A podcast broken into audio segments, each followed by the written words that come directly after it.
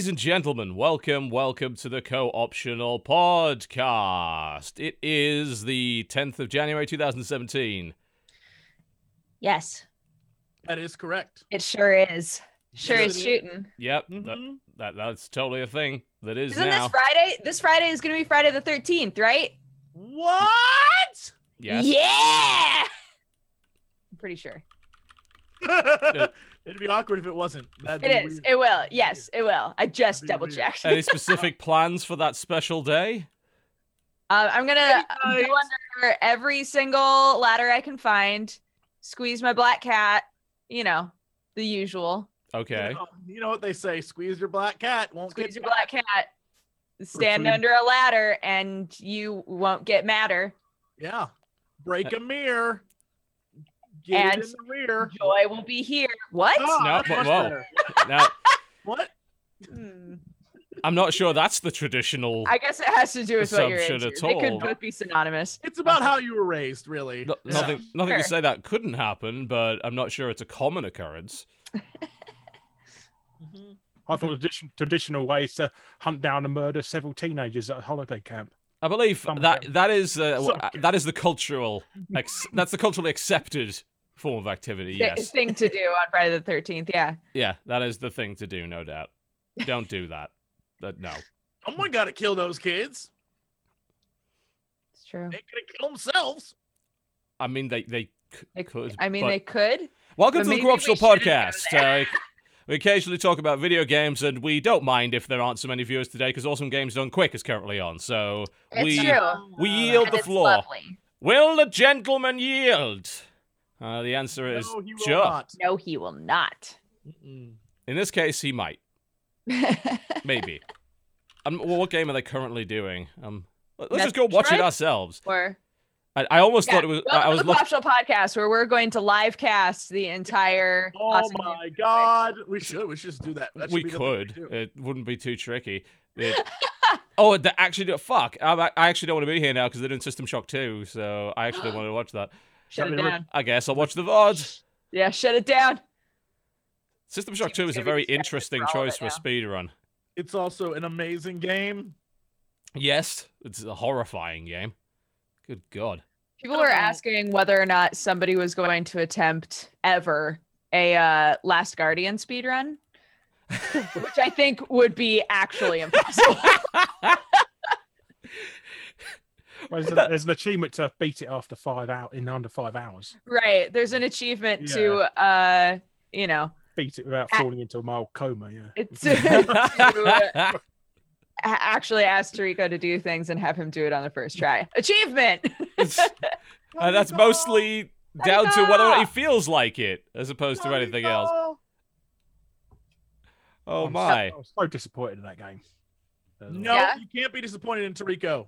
Get out of here. He was I disappointed. can't. You can be disappointed in the game and still LBJ, appreciate Trico. LBJ, get out of here. Yeah, it's Get out of here. it just take it just takes everything to go. It's just boring. I mean, it's No, such a, no, it's a step back from Shadow of Colossus. I thought it was going to be a step up from that, but all it is is Ico 2 with a kid who can't stand up for five seconds. Ah, see, I for me, I thought that the controls were garbage, but you know, it's an Ico game, so I kind of expected They that. always are. yeah. Every every time I tried to focus the camera on something, and then the camera would be controlled by some unknown force and look in a completely different direction. I was like, "Thanks, Ico. Yeah. That's helpful. I love that."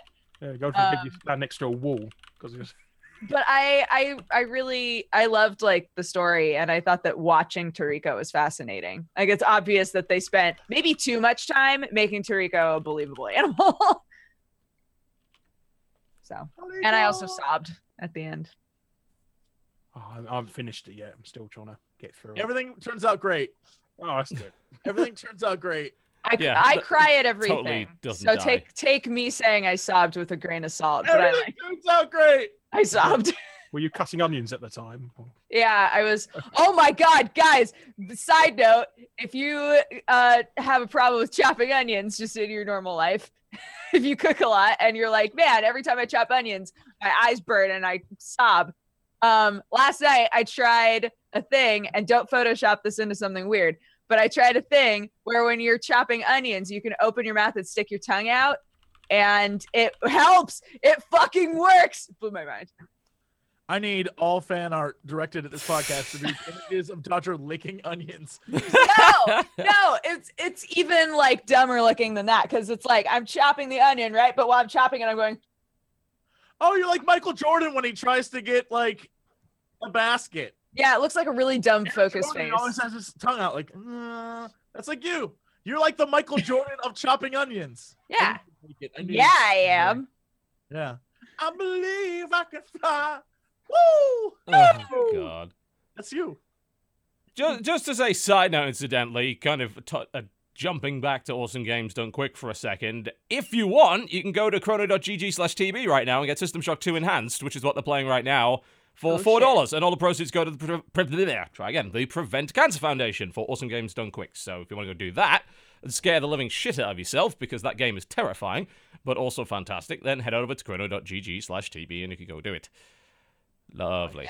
Also, apparently, the Awesome Games Done Quick stream just crashed. Oops. We're, that- we're, Jinx thing, Mike, yeah. we're Nah, nothing to do with me. Come They on had- over to twitch.tv slash total biscuit for all of your speed running. Yeah, Neat. we didn't we didn't shut that shit down. Indeed. I heard before Russia. that Wink. they actually got um they were doing Dark Messiah of Might and Magic, or which Jesse, th- this right Dark Messiah of Might and Magic is your kind of game. Have you have you played it? no. Okay, uh, it's a suggestion, and. I would let me just put it this way: I would watch you do a let's play of this game very happily for a multitude of reasons. One, I've never even heard of this. so basically, it's the game that Arkane made before they made Dishonored. Oh, okay. And Interesting. A lot of the ideas that you see I in that they game, Thief. uh, they did not actually, as it turns out.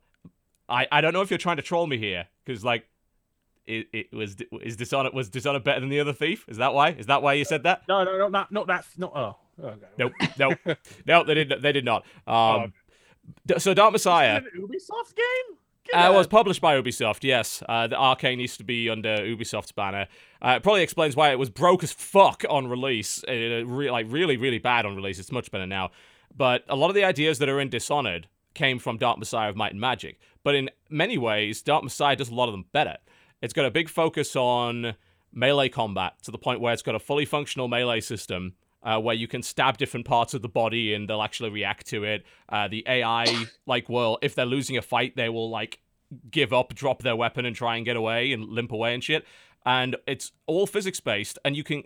The best thing in that entire game, there's a kick button, and that means you can kick people off of ledges, into the water, into spikes, frequently into spikes, into traps, into fire, and of course, since you also have magic, you can make that shit, including an ice patch on the floor. So, guess what happens when you kick them onto an ice patch on the floor? Whee! Into whatever you want. Oh. Is it viable to create a character named Kick Puncher and all you do is kick? Yeah, All totally. you do is kick the entire game. Totally. Absolutely. You can do it. You can oh. absolutely do it. And the story is ridiculous. The voice acting is ridiculous. And for the most of the game, you are accompanied by a titty succubus who's in your Well, head. Great. Just this sounds like an Well, they actual messy game. Well, they've got me. It's it is a it is a you game. titty succubus. That's in every way.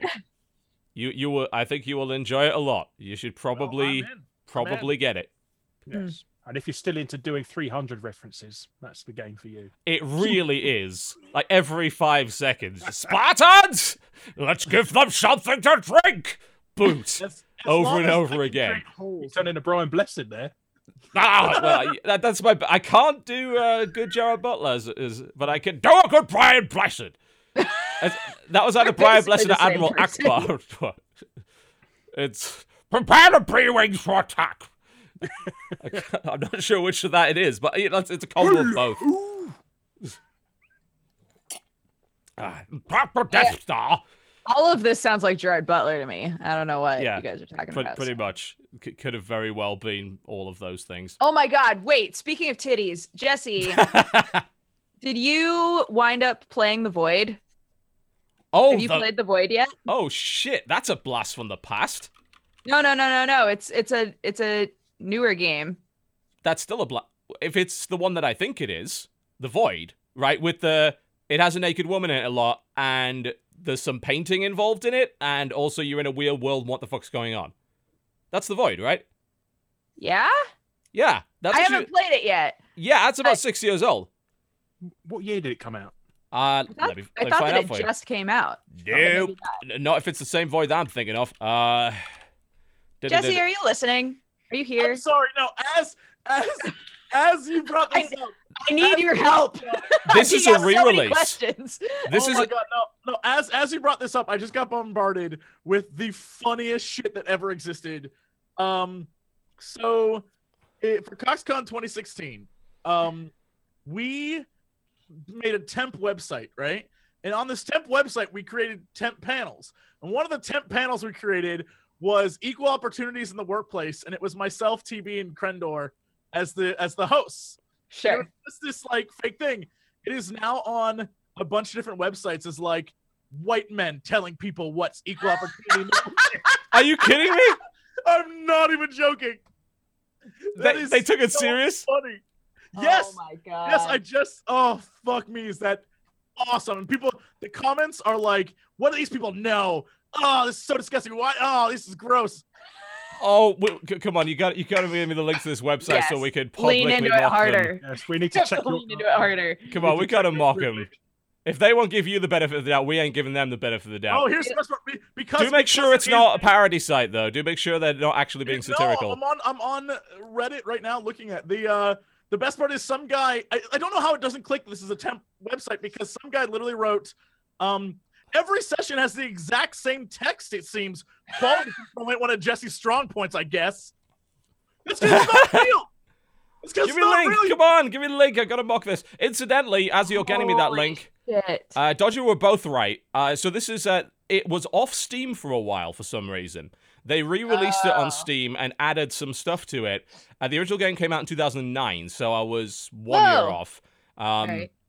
Yeah, I do remember this. Th- that this game is is very weird. Uh, I, it's interesting that you're. I assume you're playing it now. Uh, like, have you had a chance to play Um, it? I haven't started playing it. What? Okay, so the only reason that I brought it up is because a few days ago I went to Jesse and I was like, I really want to play like a weird game. Do you have a suggestion for a weird game? And he said somebody literally just suggested to me that I play a game called The Void. Uh huh. I played that as well. I played that as well. you did yeah. actually play it. I did play it. Yes. Well, if you want a weird game, getting one from Ice Pick is a good idea. Like those are the guys that made Pathologic. They also made Cargo: The Quest for Gravity, which was mostly weird, small, naked people and boats. that's roughly Well- what this game is. Well, I wound up I I didn't play it because I was looking for a game to play on stream.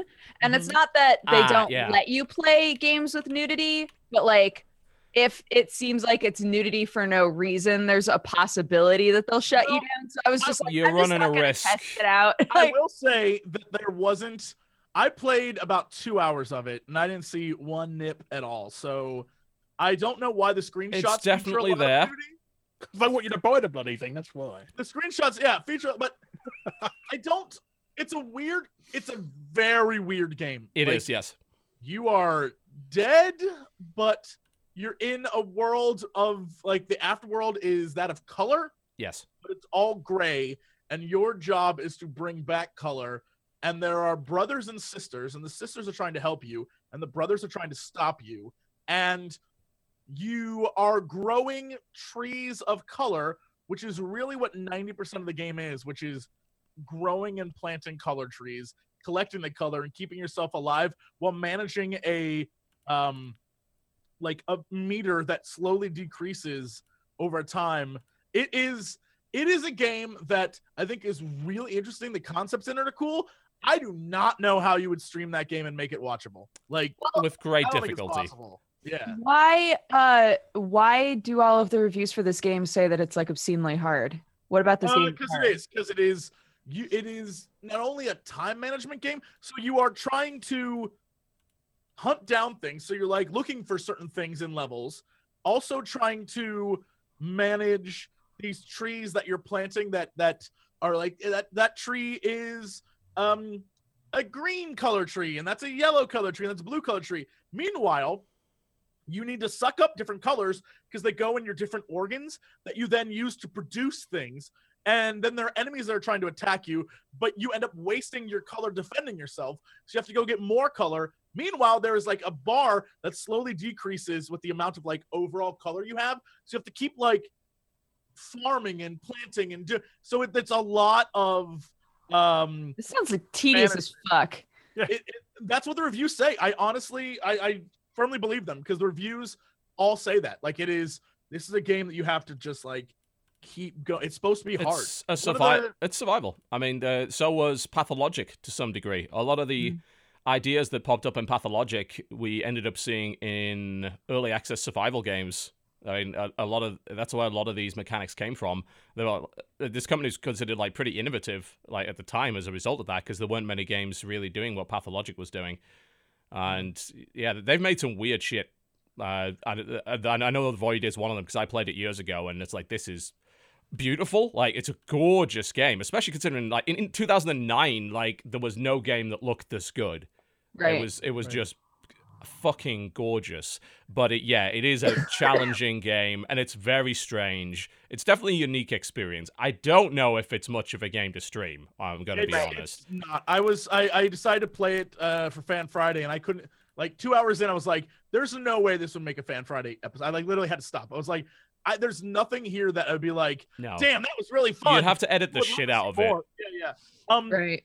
source of life in chat's right. Your health, mana, travel costs, and time limit all come from the same bar. Yes. So you're literally like constantly struggling against time, but also enemies that are trying to kill you. You have to refill, so you have to keep planting. It is an insane like management game to the Hmm. next level, and then wrapped in a very weird, bizarre storyline that's like the brothers are coming. You Yeah, must the, the brothers and the sisters, the brothers are these like giant grotesque things, but you can be friendly with them if you do certain things right. Otherwise, you end up fighting them as bosses. Like, are the sisters trying to help Huh. you or hinder you? It's it's very very odd.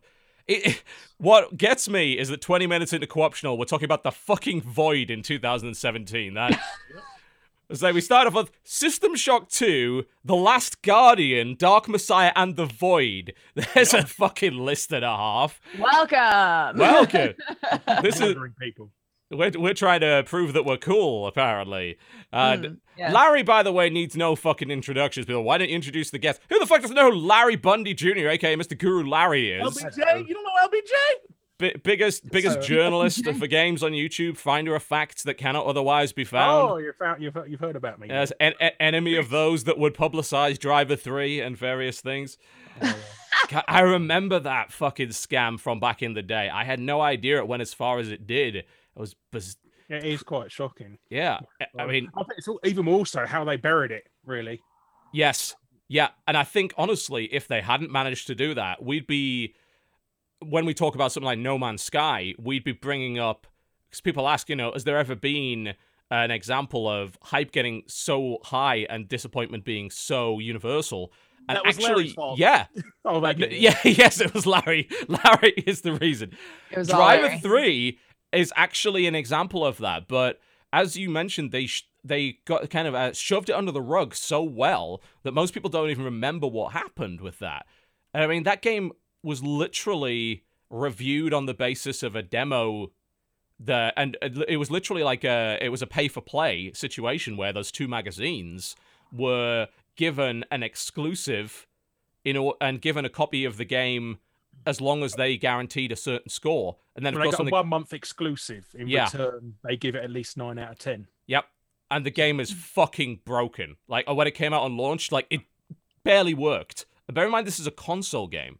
Like around around the time, it's you don't associate older console games with this is totally fucked and crashes and doesn't- doesn't work. Like that's a fairly recent thing for the most part. This is you know the era of day one patches. But this was on PlayStation Two So yeah, and So- Xbox and the original Xbox. and yeah, and it came out on PC a little while later as well. Yeah.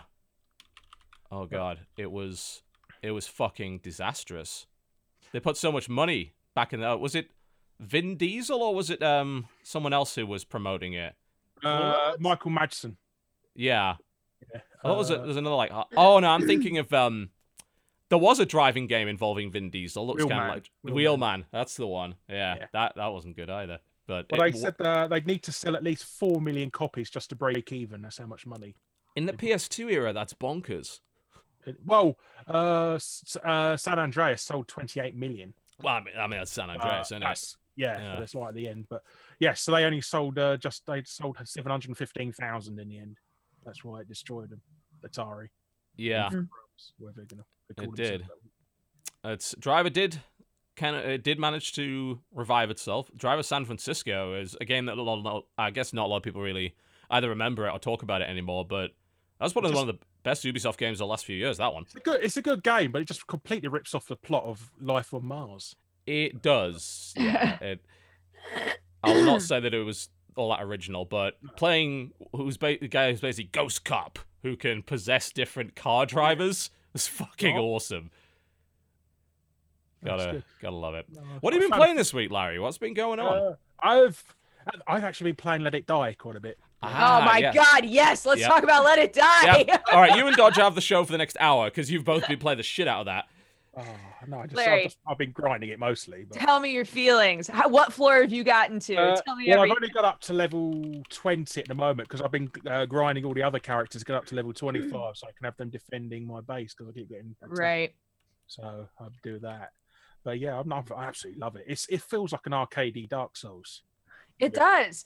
And the aesthetic is so fucking weird, but like commits to it really, really hard and Oh, it yeah. winds up being amazing. Um, I've done the same thing though. I have two level 50s and I think three level 25s. And so every time I get somebody to max, I'm like, okay, now you stay home. I'll, t- I'll tell you one thing that upset me. I you know, you can rename the characters. yeah. I want to rename them all after characters on uh, The Walking Dead, and it wouldn't let me. what? Why not? No, try uh, try a name. Yeah, I was trying to rename the characters. You know, ones that look like different characters, like the the greasy guy. I'm gonna, I was gonna call him. Uh, uh, what's his name? Daryl. What is it? I don't Daryl. Yes, it wouldn't let me call Oh. him it wouldn't let me call the woman uh, Michonne. It wouldn't Uh let me. huh. Really? Uh, yes. Yeah, it won't let you call him. that. Is, do you think that's uh, like a Sony enforced thing with their online system, like impersonating celebrity, like copyright issue, or is it just a weird problem with the game? That's weird. I don't know. They're normally pretty open. I mean, I used to have a friend who was an admin on uh, Little Big Planet when somebody submitted a level, and he said about ninety percent of them were either about Nazis or penises. And the other, And the other ten ma- percent was Sonic, right? well, no, Mario Brothers. First Mario, Mario, Mario yeah. Brothers. Everybody does that. So yeah, that's all it was: Nazis and penises. That- that Yep. Go on. if you give uh, uh, the if there isn't already like a, a law for that like if you give a creation engine to a player the chance of eventual nazi propaganda being produced with it is 100% Yeah. Well, it's like uh, maybe we ever see those create a wrestler characters in that ninety percent of them are either Hitler or uh, Chris Benoit. Ye- Uh, yes uh, yeah. if i recall correctly Oh. xavier woods was streaming wwe 2k17 and xavier woods being the actual you know wwe wrestler and he comes across um, a character i believe called clansman uh, who is exactly what you would expect um, God damn it. It's like, yep, yep. uh, Jesus. I met a guy Um, with a gamer tag called Shitler once. I'm surprised. I'm very surprised that anyone was able to keep that tag. Yeah. like, at this Shitler? point. Yeah, I mean, you would think uh, at this point they'd probably pick that up within the the censoring engine and say, yeah, you know what, maybe not. Mm. Apparently not, though. Well done. Well done to him. I think all it is, I think it works on a sort of an honor system. An honor system online, yeah. That'll work. Yeah. Yeah. The most, the most, you know, rock hard system in the whole world is the online system. Oh dear lord. um the only the only problem that i had with naming my characters was that they didn't give me enough letters man i That uh happens all the fucking time in video games. It pisses me off because Total Yeah, Biscuit doesn't fit in eight characters. Like Dr. Poopy Butts. no i was gonna name him the sweet son because one of the one of the ladies that you can pick one of the fighter bodies that you can pick that's a woman looks like a mom so we kept calling her mom and then once i had her stationed at the waiting room i was like oh my gosh it's like mom and her two sweet sons so then i was trying to name the other two dudes the sweet sons but it didn't fit and i was like well fuck and then it just That's ruined not that many characters, really. That's Huh? what nine. No, it's eleven. Eleven. The sweet sons. That that's not very long. Right? Why didn't you just spaces name- either. If there Oh, are two dear. of them and they have sweet sons, why don't you name one sweet one and one sweet two? Jesus Christ, Dodger. Because that's not as cute. I just called. And then I sent the daughter out. She was my first grade two fighter, and she went out and she was fucking annihilating people. She was my striker girl. I love her so much. And then I got her to max level. And I don't know at what point I get grade three fighters. Do you know, level Larry? thirty. Well, 30. Fuck, Yeah, that's so far away. Every ten levels, you can go up. A certain yeah, because once you hit level 10, um, it starts it the way that it has you find the main floors with the elevators is really bizarre. Because up until that point, it's kind of straightforward. Um, for anybody who hasn't played the game before, the whole idea is that you're climbing a tower, but it's not like, all right, I'm on floor one, and then I go to floor two, and then I go to floor three. It's like each floor has multiple rooms and they branch and sometimes escalators don't work and elevators don't work and you have to like figure out how to get back to the elevator in order to get to the waiting room and level yourself up. So I've had multiple times where I had like a level 3 person who was just lost somewhere in these rooms that don't have elevators to get back and you're panicking because you just keep getting higher and higher and higher trying to figure out like how do I get back so that I can level myself up because I'm going to die any second now and I have all kinds of good gear on me. It's what when um, you get to an elevator, you haven't got the money to pay for it to get back. 'Cause you- Oh, that hasn't happened to me yet. Thank Oh, okay. God. Well, look forward to that happening soon. Oh God. Especially with higher you get, it's going to cost it's like Jesus. about five thousand coins to get to like level ten at the moment. That's something ridiculous. But Jesus. Well, I just watched Um, Ben from Easy Allies suplex a fool in this game, and now I want to play it even more. You can suplex people in this game. I have yet to successfully suplex a person um, because I don't know. I try to sneak up behind somebody and then they turn around and they're like, "Ah!" it never works. It never it works. never works. Yeah. I've seen Sam do it a bunch, so I'm just not sneaky enough. I don't think. I think you're best off just running up to and drop kicking them. In the Right? I, yeah, yeah. that's how I do it. I mean, once you hit the grade two fighters, they're so much faster. It's just a lot easier to run up to kind of the slower baddies and just kill them in a couple of hits than wait for them to come to you. Um, Exactly. Yeah. yeah, I love that game. It's obvious that it's made by, it's obvious that people who make Puzzles and Dragons are involved in this game because they they pick all of the perfect places to be like, no, you don't have to pay money, but you could if you wanted to. The game up until this point, I think only once has hit a point where it's been like, if you want to pay, you can. But for the most part, I haven't I haven't had it push microtransactions on me at all. Um, I think it's been rather generous every time you log in. They give you a load of stuff. they like give you a ton of stuff. Yeah. Yeah. if you log in every day, it gives you like skulls, it gives you money, it gives you the SP lithium that you need to upgrade your stuff. Um, if you are consistently completing quests, it, it keeps giving you all sorts of like it's yeah, I agree. I think that it's really, really generous. Um, Yeah, I, I, I honestly don't think you'd ever need to pay a penny for Mm-mm. unless you get really, really high up in the tower. Like right Yeah. unless like um it i didn't realize for the longest time that you could pay to bring a fighter back with all of their stuff so like um in the game you have two different well i guess three different forms of currency. You have skulls that you can use to res a person if they die. Um you have just like general kill coins which is like money that you can use to buy gear and whatever else. And then you have sp lithium which is like i don't know like the the essence it Of- souls or something? yeah like- the souls of other people that you can use to upgrade stuff in your waiting room. Game's weird guys. But um i thought that when a character died you had to either just let them be a hater on that floor and then go back and and find them or you had to use a skull. And then somebody in my chat told me no you can actually go back to your waiting room and if you have enough money you can just bring them back with all of the stuff they had on them. And i was like are you kidding me? That changed my life because i had wasted so many skulls just like bringing my collector back because uh, there's a certain fighter type called a collector and they have way more room for inventory they have really high luck so they find like blueprints that are really good and just really great gear all the time and he died on a really high floor and i was like fuck. so I brought him back like five times, and people were like, "Why did you do that? You had plenty of money." Ah, but yeah, that game is very very fun. Yeah. Oh, It was one of the best games this year, and it was free. So it's free. yeah. It's only on PS4, and I know a lot of people don't have PS4s. Man, it's it's great.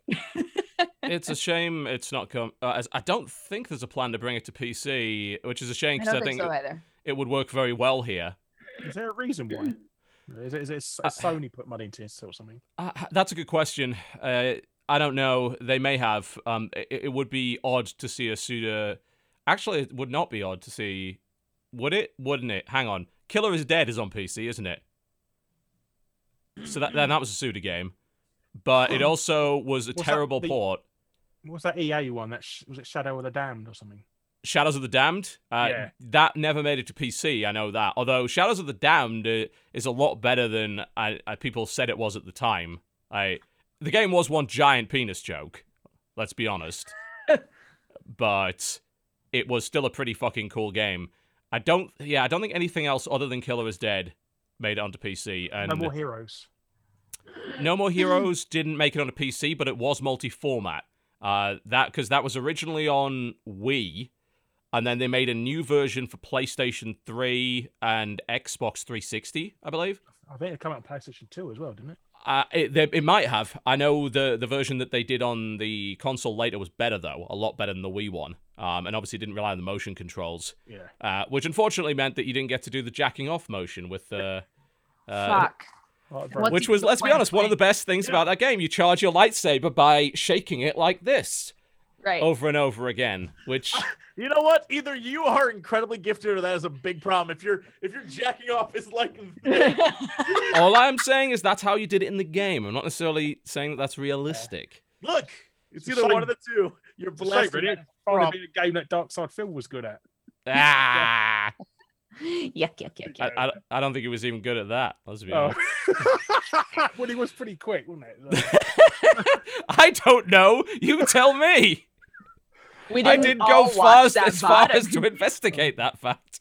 oh, I just I just got the GIF on loop on my. Uh, What? what? Oh, it's the background on my desktop. D- are- oh, sorry, what? Uh, oh, Oh my god. Yeah. That was I yeah, I don't know. I don't know if there is a Sony involvement in it. Uh, If there is, that would be a shame because that game would I think do really well on PC. I mean, we saw how well Dark Souls did. Plus, those kind of free to play models work pretty well on PC as well. Like people are fairly happy with that. So, I think that that would do that would do gangbusters on Steam. Especially since Yeah. it's free. It's Suda 51 anti PC or something then, because if he's Not so much. I, I think it's it's just down to they're a, they're a Japanese dev, like they're very Japanese dev, and that usually means PC is definitely not high priority. Uh, because if they're making it for people in Japan, basically nobody games on PC outside of like indie doujin stuff, and th- it's getting a little bigger over there. But there are a lot of Japanese publishers and developers that are now realizing there's a big market in the West for their games on PC. Remember, we dating all Sims though, isn't normally. uh, yeah, um, well, I mean, there's a market for that. There's a ton of dating sims coming on, uh, visual novels that seem to be selling relatively well. I Yeah, assume they are because they keep arriving. And if you, keep fucking making them. yeah, I mean, if you remember a good few years ago, I kind of led a campaign to get Dark Souls onto PC. I made a big video about it, got about a million views and a bunch of support, and there was a petition. And of course, Dark Souls did end up being on PC. Um, I do not take any responsibility for the shitbox of a port that it got. You should That, that's not my fucking fault. take responsibility. Nothing to do with me. your. It's your fault. You take rushed credit, them. you You take made I did not. all that it took them two fucking All years. they just they slap dicked their way Ah. through the entire thing, Yeah. and it's your The fault. cynical fleet engaged, and you pressured them into an insane release. Hey, but now you've got Dark Souls 3 on PC, which is a fucking good port, outside of the fact that everything is doubly hard and, uh, because of the frame rate, which is hilarious. It's like, oh, your stuff breaks down twice as fast. Oh, that's an interesting problem. Uh, but yeah, I mean, uh, th- there are, there's a there's a slow shift in the Japanese development uh, scene to recognize the Western market on PC and develop for it.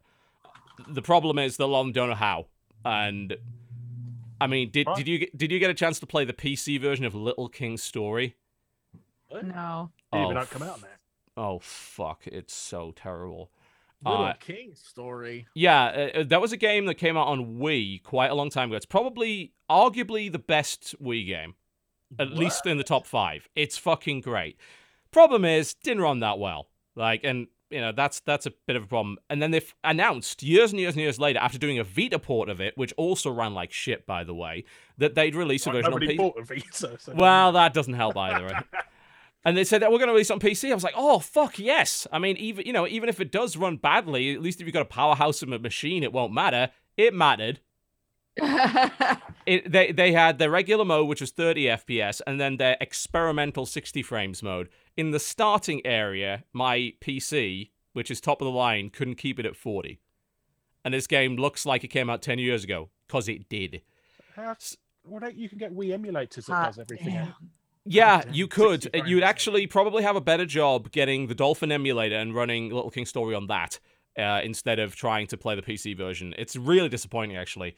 Uh, there was a you remember uh, all uh, Tecmo Koei's been really bad for that too. They released a bunch of warrior, uh, Dynasty Warriors and Samurai Warrior games on PC, and for the longest time, a lot of those ports were garbage. But they have got better. They have got better at it. They uh, Dragon Quest Heroes was a pretty decent port. Hmm. So, yeah, it's coming along. Unfortunately, it doesn't look like there's any plans to bring it to anything other than PS4 right now. Uh, yeah, there's it's a PlayStation 4 exclusive. There's no plans to bring it to anything else at the moment, uh, according to the director, which is unfortunate. What was that game they were going to announce a while ago? They said they got hold of a big license and it's going to be part of the Dynasty Warriors, and everybody was guessing it's going to be Star Wars, but it wasn't in the end. Was... Ooh, um, Uh, that's a good question. question. Yeah. Yes, I mean, they uh, it can't be Gundam because that was that was a while ago. They've done like three Gundam, yeah, at least three not Gundam games. Because that also yeah, happened a while back. I wonder what it would be. Hmm. Wait, aren't they 'Cause- working on? Wait, uh, the Berserk one isn't. Berserk of- is them, yes, Is it? Yeah, and it looks pretty good from what it I've does. seen. It looks fucking awesome. Can't be any worse than the anime. That they just, Right? uh, uh, if I just if I get to be guts running around with a big ass sword, at least for part of it, you know. yeah. You don't. Because It's according, not just according either. to they've them, you won't have the same big ass sword for all of it because it overlaps different story arcs. But Yeah, if at some point I get to hold that sword and just thrash through dudes, I'll be so jazzed. according to chat, they think that that was Berserk. That was that was their big thing. Oh, okay. Would I play a Star Wars Warriors game? Probably. Yeah. Oh my god, if you were a Jedi and I mean, that that would be the only way it would work, right? You'd have to be a Jedi or a like Sith. fucking 80 80. Oh. You know what? They could easily take it back to like the the Star Wars Old Republic shit and make those games.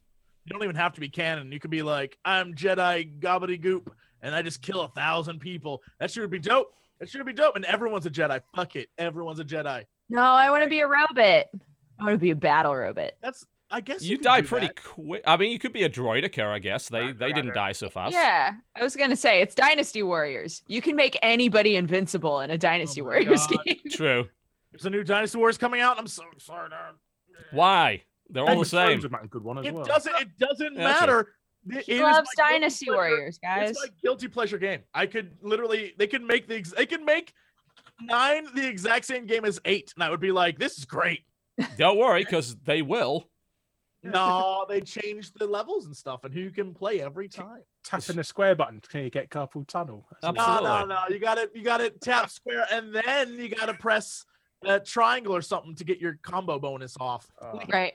Please, only square. you suck at those. GTFO. oh my. I think uh, Game of Thrones would work as a good Dynasty Warriors game as well. It Mhm. would, although What's so Bladestorm, just pretend that. Bla- Bladestorm is basically that, isn't it? I liked. I think Bladestorm was better than any of the other Warriors games, just in the sense that it made a bit more sense. You weren't this. You weren't completely invincible. A lot of it was like you were charging as a f- formation and stuff like that, and it kind of made a bit more sense. Like you weren't so much a well, you were a character, but the way that you often acted was you were as part of a squad, and one of your attacks was just like, "Go, dudes, in front of me," you know, and just do that shit. It was pretty. Yeah. It's actually pretty fucking cool. It, ha- that game had some really interesting ideas behind it. You could do it with like uh you could do a D&D Warriors game. Like uh that would work. There's tons of different D&D universes in which you could go for that. Would it be kind of like Vermintide? I I guess so, but more of a third person sort of hacky slashy. Right. I'd play that. Because Vermintide had that same sort of an element, right? Where you could just like thrash through a bunch of dudes for the most part. If you were the right I- character, yeah. Yeah. I like the Zelda one they made. I thought that was a ton of fun. They could uh, uh, keep take to it. more, take more properties. Hyrule Warriors. Yeah, Hyrule Warriors is a blast. I uh, That was a cute game. That it was, was fun. super fun. I definitely think that they just take weird ass shit and, and just make a game where you murder things. It will be fun. It really doesn't require a lot. They could they could become the telltale of like murdering shit. I think they kind of already are by this point. Because you've got what? but Samurai Warriors, Dynasty Warriors, uh, Warriors Orochi, don't they have uh, a One Gundam. Piece version of it as well. I- Wait, wait. I mean, there are several I would One play Piece the games. shit out of that if that exists. Does Fist of the North? Star. Yes, uh, there were two of those games, weren't they? I don't think they were very good, but Attack they Titan is part technically part of it. as Fist well. of the North Star, Ken's Rage, 2010. yeah, One Piece Pirate Warriors. Holy shit. Told you, One Piece. there's the thing. Have you never seen that? That's been out I for a don't while. know. How do you miss it? Oh, it's great. It's great. All those games are great. You have to get past the fact that they're all roughly just the exact same skeletons with like new skins on them. Because every time you're like, oh, I know that character from Dynasty Warriors. I know how this character plays because that's from Dynasty Warriors. If you can get past that shit, you have a blast. You have a blast. What else have you been playing this week, Larry? Uh, Over the next few weeks. I haven't been playing too much actually. I've just been too busy writing and new scripts and stuff like that. But um, Work. Yeah, uh, uh, I'm trying to think what I've been playing. Um, I can't remember. Mostly it's PS4 stuff. Uh, I'll be raiding the old um, January sales for old cheap stuff as well. Um, uh, I shall get back to you because I'm trying to remember what I've been All right. playing. That is totally fine. we Um, have we've got three hours to kill, so don't worry about Oh, it. I played uh Aragami finally. Yes, Came that- out in October, Mhm. I think. Yes, we talked about it back then when it came out because I played it then. it's the Yeah. Tenchu stealth assassin like game, right? What'd you think, dude? Yes. I like it a lot. Sam and I did the multiplayer of it. It's super Um, fun. It's fun. It is. It's really like it's a hard game. It's a difficult game at first. And you once you once you figure out, you know, the best way to just sneak up and kill everybody, it's fantastic. It's almost Um, not about killing. It's about like not just. It's about not being seen. And if you Yeah. get, get a kill in, great. But don't worry about it. Oh, well, you know, Sam and I were full on like we have to murder everybody. And if we didn't get the you murdered everybody bonus, then we we're really upset. But I would love to go back through because you can also get like a huge bonus for not killing anyone. I was like, that would be so difficult. It would be so hard to get through those levels without killing somebody. Um, but uh yeah, that game, the the look of it is great. It feels really great to play. We're, I think, on chapter nine, and there are 12 chapters. So we're planning on finishing it uh, either tomorrow or Thursday. But it's it's really fun with the multiplayer. It it sort of treats it as though you're two people playing single player. Um, if one person completes an objective, it completes it for both people. So it doesn't have any of that stupid finicky shit where you're like, oh, but you already did it and we're doing multi. Fine, I guess I'll go do it. You know, it, it applies for everybody. Is the game any harder as a result of it being multiplayer? Does it scale properly? I don't know because I've never played it on my own. Oh, okay. so I can't I can't really speak to that. But uh but I do like that um we get the same story elements as though we're on our own and uh I like that inside of the game you have certain abilities that need recharging and you find um I'm trying to think of what they're called in the temples, I guess. You find like little temples inside of the game and you can open them up and it like recharges you basically. Uh and it wasn't until a little bit later into the game because I hadn't taken on any upgrades that gave me an ability like that. It wasn't until later on in the game that we realized, like, oh, even if you open that temple, it doesn't waste it for me. Like, I can go back to that temple if I have an ability, I can go back to that temple when I need to recharge and then I can use it separately from you. So there are elements like that that I think make it make it nice as a multiplayer game. Um but I'm I'm curious to play it on my own for sure. 'Cause it's it's fun. The the pacing is really cool in it, I think. So Yeah, Yeah, dude. I love it. I thought it was a lot of fun. mhm. It uh, definitely has its fair share of bugs, but it's it's a fun game. did you wind up finishing it? Jesse? No, no. I have a list of games that I just got halfway through. I still haven't finished I Am Setsuna, and I'm like 50 hours into that game. Oh my god, same. I'm literally in the very last part of that game and I never finished.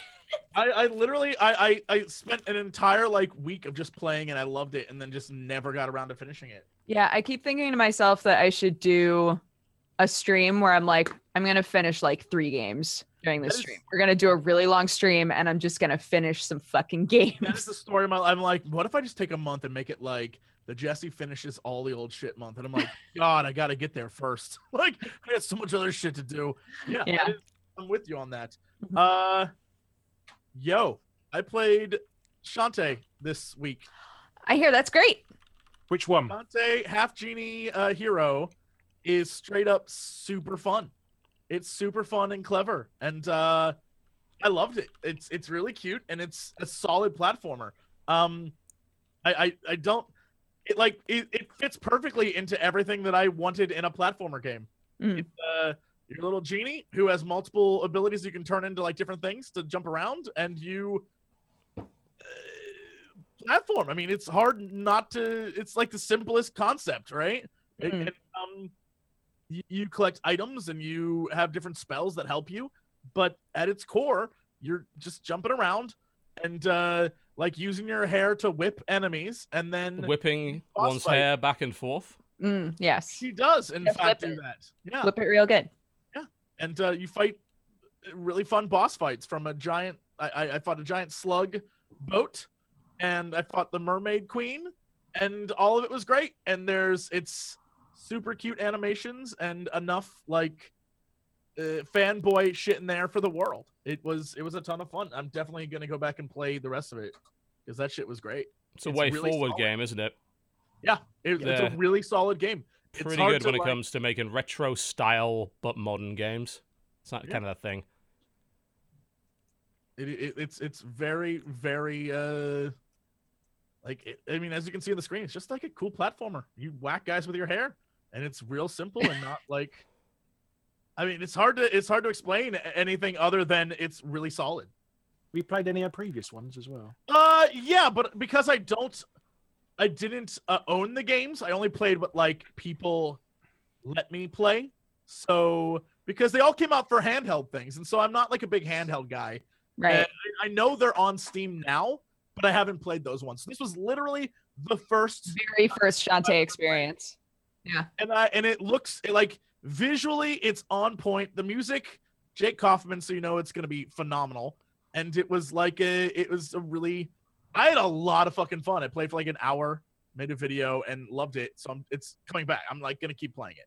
This is one of those few games where I'm like, that was worth the time I put in. That shit was a ton of fun. I'm, I'm in. I'm in to play Right. This was a title that I believe was uh, crowdfunding wise sort of popped up around the same time as Mighty Number Nine, didn't it? Got a lot less attention, and then ended up being a fuck ton better, and Mm. obviously a much better investment than Mighty Number Yeah. Nine was. Yeah. But you know, people have such strong Mega Man nostalgia. They were just like a game that's like Mega Man. Well, Yes. People wanted Mega Man though. They wanted Mega Man, and what they got w- is not even remotely close. Not. Yeah.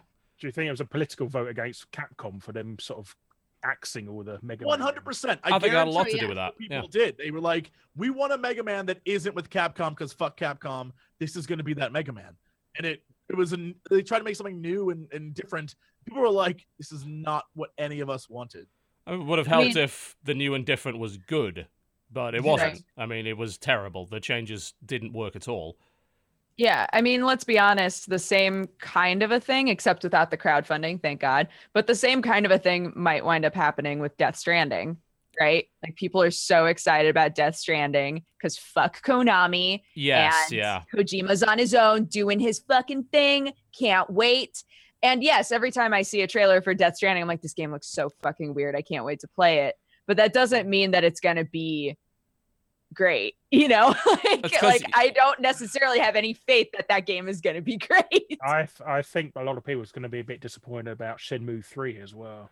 I Mm. think that's very likely. That Yeah, that's something that I that absolutely agree with that. I am absolutely shocked that after getting the funding it did, that people think that's actually going to work. Because do you have any fucking idea how expensive the original Shenmue games were to make? Sixty million. Yes, I mean they were the most at the time. It was the most expensive game ever made by a country mile. Admittedly, technology's advanced a lot since then, and what they were doing back then was very groundbreaking.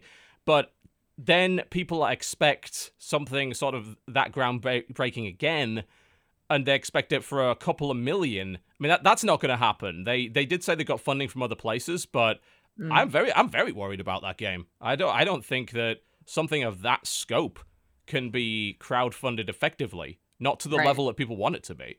and especially since they've been quite quiet about it lately as well. I, Yes, Look, that's a bit. I feel the same way about that as I do with Psychonauts 2, as I do with all those Yes. games that rely heavily on the nostalgia factor of the sponsors. Right? Yeah. Like, you know what? If those games, I'll be the first person to be like, you know what? I'm thrilled Psychonauts 2 turned out great. I Yeah. fundamentally think that game's gonna be shit. But that's just me. If it turns out to be awesome, I will eat a shoe.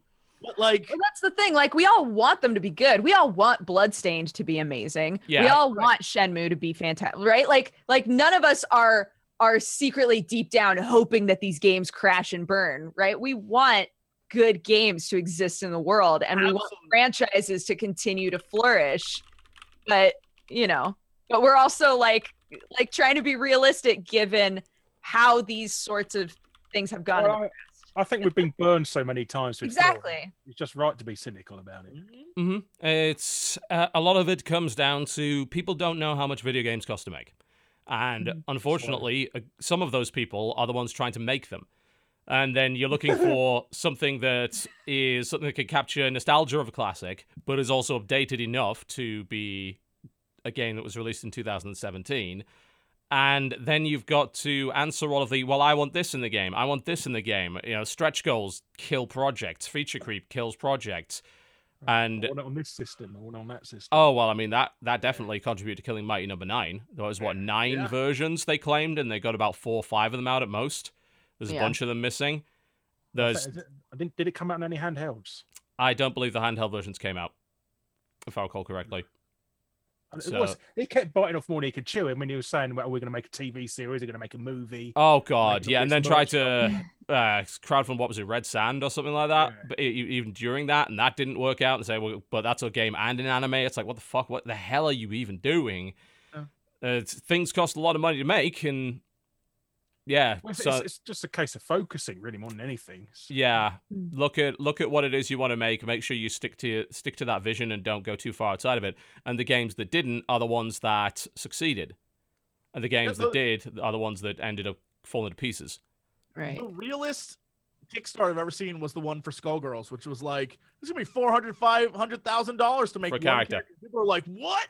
Yeah, This is outrageous. It's like, no, that's re- No, you can make them for free. Yeah, like no, really that's- could you? that's- Yeah, that's one of the reasons why um you know why i think that more and more companies and groups of people that are doing crowdfunded games and bigger projects are starting up blogs immediately right? To be like here's what we're doing. Here's how much it costs. Here's a breakdown of how much money we've spent so far. And on what? And why?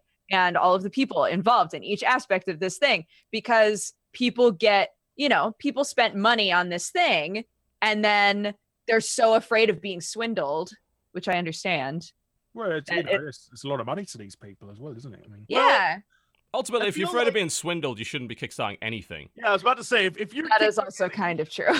literally expect your money to like go Yeah. away. As soon as you If you- kickstart something, that money's gone. Assume that it's gone. Assume that you've you're gambling it at this point. Mhm. It's the, The, best way only to reason why you should kickstart is if the reward is fucking dope. Like, but not like the game. Don't worry about that. But like, again, if you get a weird jacket or like a, a funny T-shirt, t-shirt or something yeah. that isn't reliant on the f- finished product, just Oh, yeah. something else, then that's a fun You Kickstarter because Put your name on a website that nobody ever look at. Yeah, I have a nice Starlight Inception mug. The game was hot garbage. Mhm. Uh, I have the, the mug worked. I have my dog. That's all I wanted. All I wanted was my little dog, and we're good. But wasn't that the sole purpose of the whole Kickstarter? Not that. yeah, but I knew it was gonna happen, so it Oh, happened. okay. I got my Oh. dog. I was quite gutted that uh, Night Trap one failed a couple of years ago. Mm, Espe- They completely couldn't ma- failed to capitalize on it because it was right at the height at Five Nights at Freddy's. They pitched that Kickstarter and they did nothing about it, Mm. and that's just mad. perhaps it just was too much of a throwback. And bear in mind, the kind of people that are into Five Nights at Freddy's were not alive when Night Trap came out. Dude, Night Trap. just a man. Glint in matter. their father's That eye. shit is the most classic thing that ever existed. I would, I would, I would jump on that recreate Night Trap train in a heartbeat as long as I get to like star in it. As the guy who Oh, you wears, know, just a little ask, just a as, small as ask. the guy who wears shades, who shows Did you get up, stars on the could girls? like, "Why you wear those shades at night?" Best scene in any game ever, oh my. ever. Um, I was having kind of a similar conversation with somebody about Ghost in the Shell. That a lot of there, when the Ghost in the Shell movie comes out, there are going to be a lot of people who go to see it who never were into Ghost in the Shell, but have seen other cyberpunk things that are going to see Ghost in the Shell and be like, "Oh, this is just like every other fucking cyberpunk thing," not So- realizing that it was like one of the ones that set a lot of those cyberpunk standards, right? Absolutely. This is a Matrix ripoff. Yeah. it's like, um, wait a second, not quite in that order, mate.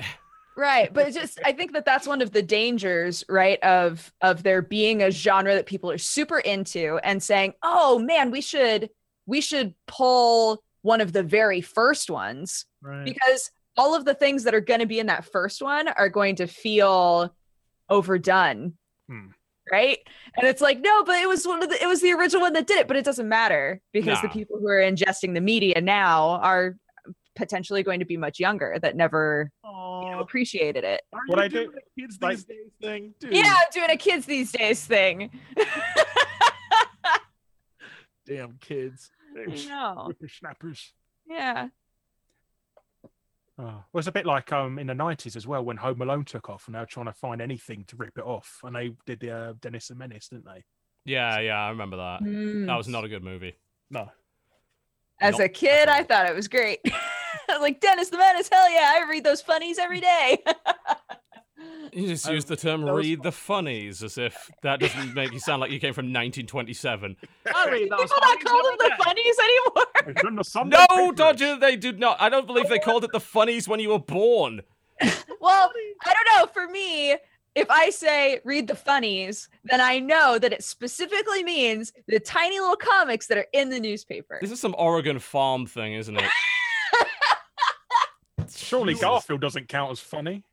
It's absolutely never funny. they're the funnies The best thing is Gar- Garfield without Garfield. Garfield might be the greatest piece of artistic interpretation of a uh, Oh my work God. I've ever seen. i i love those That's Oh, great. It's just thought- one giant monument to a man's depressed loneliness. so good. Do you remember that, uh, that YouTube channel early in the days when they sort of done uh, live action remakes of, of Garfield comic strips? I do not, and that I'm kind of was glad that really I don't. I f- uh, I can't imagine they were brilliant. it's called. Yeah, they were really good. Yeah, they basically done live action recreations of famous Garfield strips. what Oh lord. Uh, guys remember when they did a, a cartoon of dilbert Oh, quite- yeah, that- I like that. Me too. Hey guys, you remember when they did a cartoon of the Control Alt Delete webcomic? No, Oh. No. Don't remember that. Yeah, let's keep that. it that way. Uh, anywho, what Hmm. the fuck were we talking about? Uh, Shantae and crowdfunded games for the most part. Oh shit, that's right. yeah, So and we were no- talking about the funnies. it's, it's the funny. The funnies. Look, Yeah. there are lots of people in chat right now who are like, I call it the funnies. Thank you. They're just trying to make you feel better. They don't really Thank you believe for it. standing tall with me. So- Those people are Short. 85 Thank years old. standing short with me. Those are those are like senior citizens. they can't change the, the website. They're like, how do we fix this? Did you know it's a cycle? Uh, it- the statistics of if a cra- uh, crowd-funded game goes over the limit, vastly over the limit, it's more chance of it failing. As I well. did not know that. Is there a, It's a, a, it's is there a source to back That's- those stats up? No, Yeah. no, I just said, yeah. I just, I just made it up read- right I- now. Yeah, it must be. I'm Guru Larry. That's be I mean, if that's if on, that come is on. true, that's definitely something you should investigate. there- I think there is a statistical thing where the chart, the, the higher the money that goes over the limit, the more less chance there is of going through with it. Of 'cause cra- crashing and burning. Coming in. I mean, it would make a certain degree of sense. I have to wonder if there's like a correlation causation fallacy there. Uh, you'd have to like look at exactly why each one failed, and then say, right, okay, was this specifically due to feature creep and expectation? Right. Uh, or That's was it what due I to was just budget- gonna say. budget The only mismanagement? thing, the only Uh, thing I can think of is that if they have, if they get a ton of money, then they go, well, fuck, we have to figure out how to spend all this money, Yes. Yeah. and so I guess we'll add more features. But then the game isn't the game that people wanted, and then it falls apart. A lot of it comes down to backer rewards as well, because you get to the point where it's like, oh god, we have to send out twenty thousand plushes and so on and so forth. It's like one, uh, w- we Yeah. didn't expect this. Like we've got to do this by hand, or Every we've got to find a person that I do it. personally know who has done some kind of a crowd-funded thing reaches a panic point at with the some physical point rewards. With the rewards. Yeah, where Yeah. they're like, "Oh my god, I have so many things to send out, and I'm Don't getting do this. emails from people asking where things are, and I just I'm trying, I'm doing my best." yeah, d- oh. don't do if you can avoid it. Don't do physical rewards unless they're very high value ones that you know you're not going to get thousands of people Yeah. backing you on. Right. So Cost you- ten thousand dollars for a meal with you. Yes, they got to pay their own way there. then then then you know why that you know if 300 people are not going to back that you know Yeah. that helps but yeah keep try and keep it digital otherwise you will because I've, I've seen so many i mean mighty number nines are still a good example of that there's a lot of people Mm. still don't have the physical rewards from that game and when you think about it that wasn't even attached to the game development they could have sent that out years ago and they didn't i i got my bomber jacket for mech warrior or battletech that game's not out for another six months, probably. But I got it like two months ago. I was like, oh, cool. So you are totally on top of your physical rewards. Right. Uh, They obviously, uh, it helps that Harebrained Schemes have done it three times before, and they now know what they're doing. They're kind of a, a lot of their games are crowdfunded now. Not all of them, but they do know how to make a Kickstarter work, which is good. So I think that helps a lot. But yes, don't don't give money to Kickstarters based on nostalgia, and don't give money to Kickstarters if you can't afford to lose that money. Is the simple answer to that. Yes. What about Fig? Definitely don't give money to Fig. Uh, But you could become an investor, TB. yes, You can uh, actually invest. You could get money back. Yes, What's my what's- wife is an accredited investor, and uh, when she read the terms for Fig, uh, she flipped her shit and said, "This is the worst idea ever."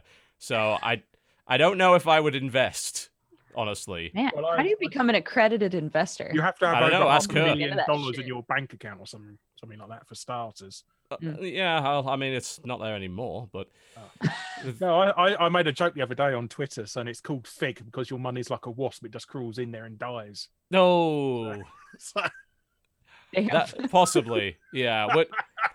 We, we haven't seen any results from Fig yet. Obviously, we need to see what No, happens because there's a bunch of stuff that went up on Fig that hasn't obviously materialized as of yet. So I think it's going to come down a lot to whether or not the first thing that comes out of Fig is a success or a failure.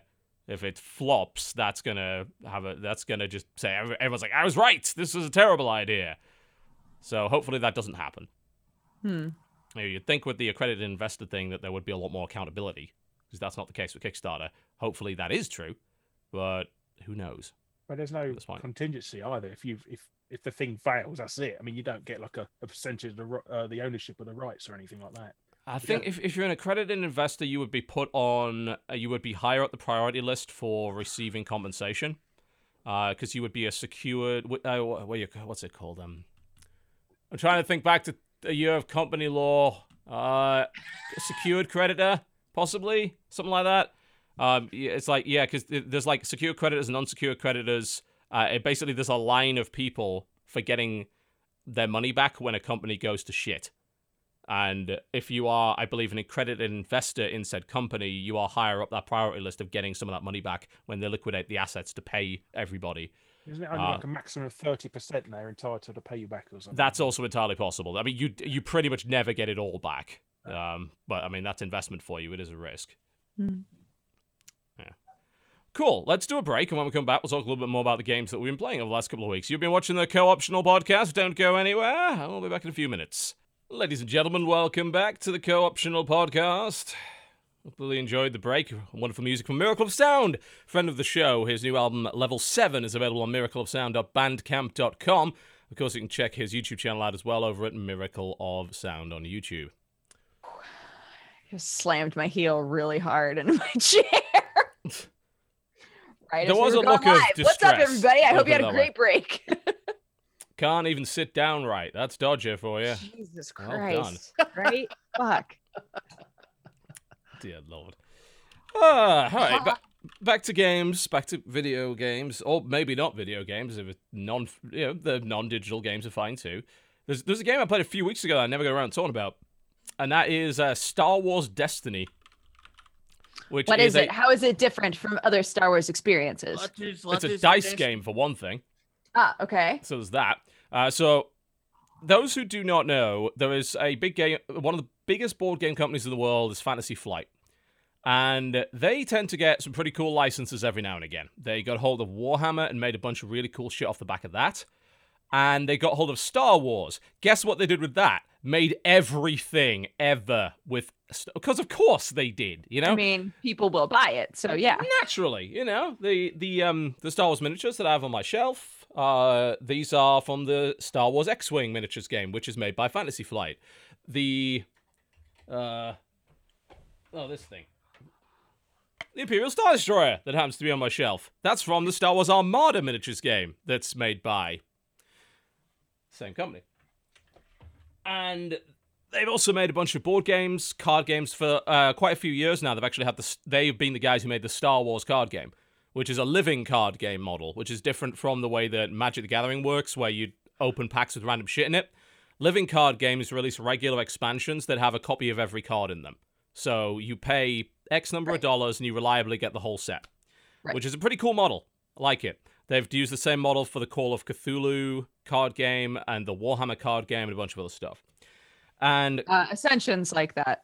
Yes, yeah, Yeah. it's it's kind of like uh, like that. The difference being that these LCGs are, you, they're the same. That you build a deck in advance, whereas with Ascension, you put everything out of the board and you build them from scratch. so The, it's a, the game is actually building the deck. yes, yeah. Right. Uh, the LCGs are not deck builders, uh, but uh, same same kind of principle. Otherwise, you know, it's nice to not have to worry about the randomness of that or spending three hundred dollars on a card or whatever.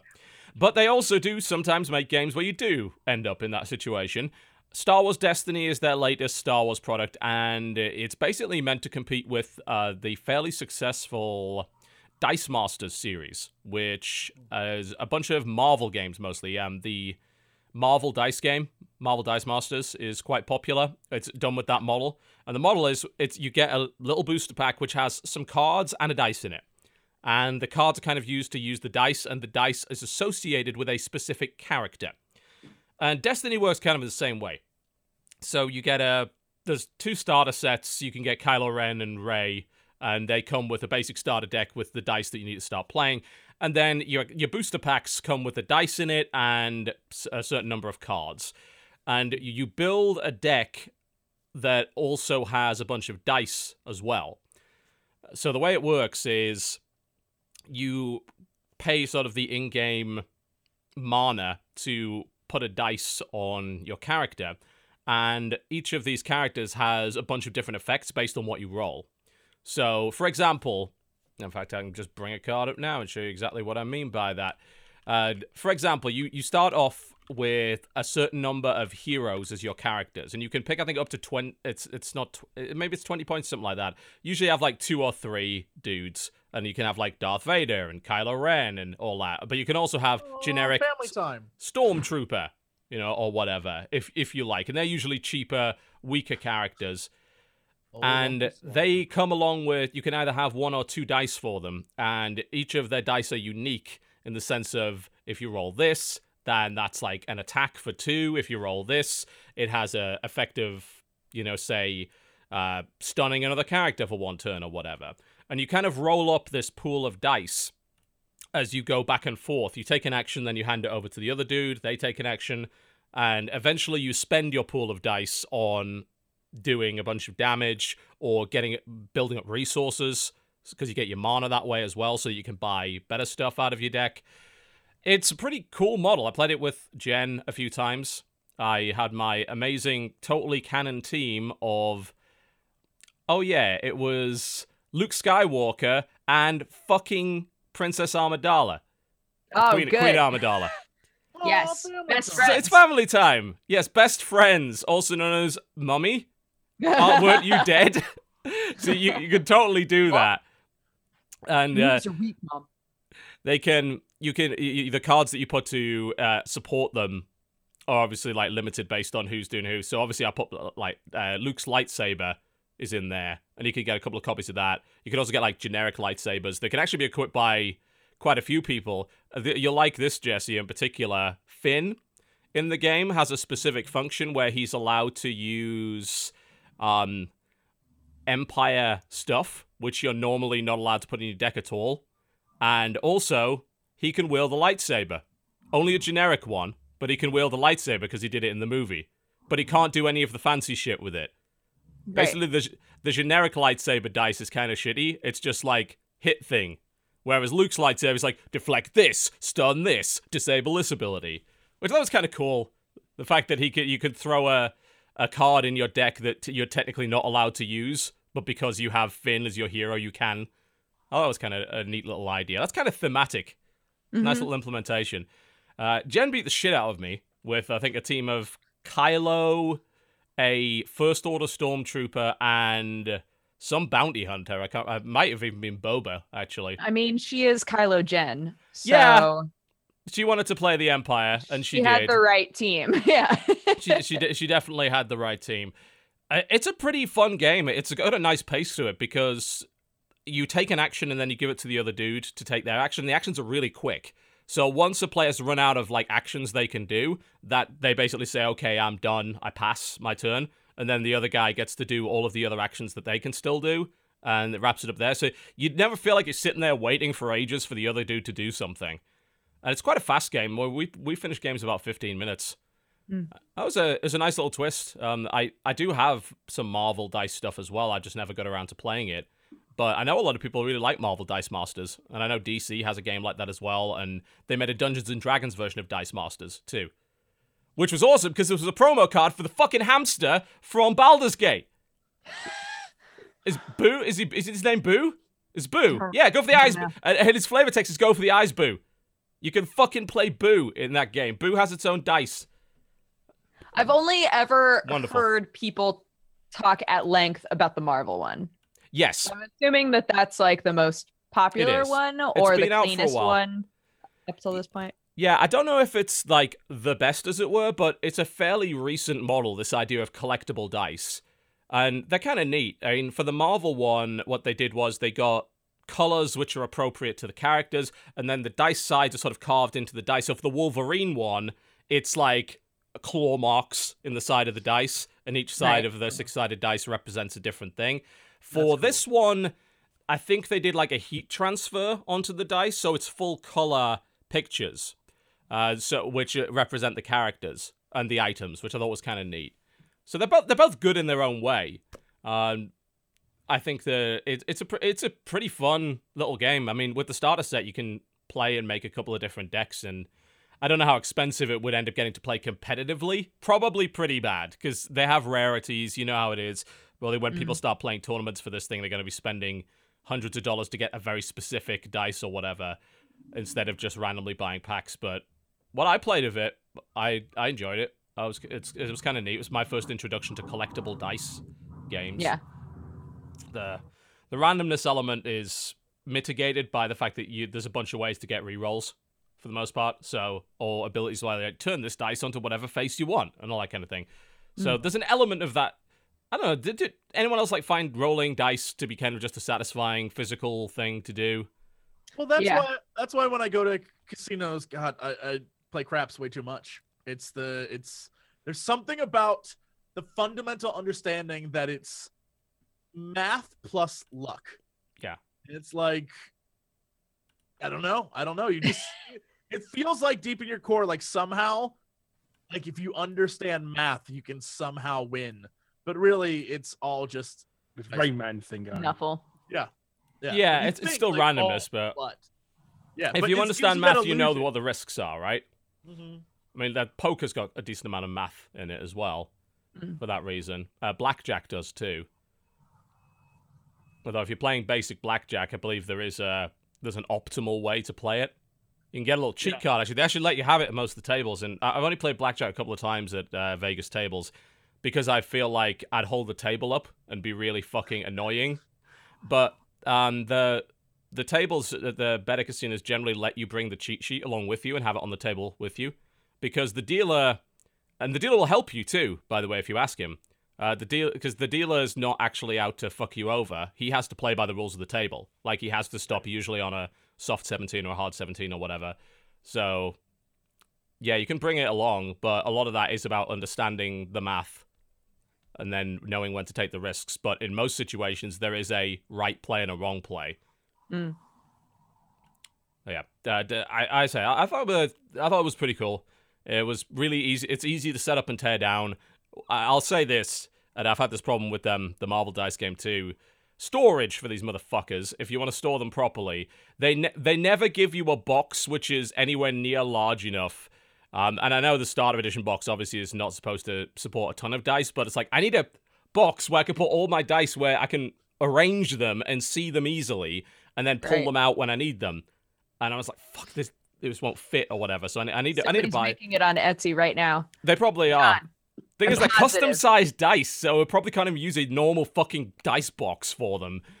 I Ugh. still have. I will never forget my mind being completely blown when I went uh when I went onto Etsy and found somebody who had made like a custom wooden Catan set and like that's the only way that I play Hmm. Catan now because it's just so much nicer and makes so much more sense and all the pieces like click together like it's incredible, right?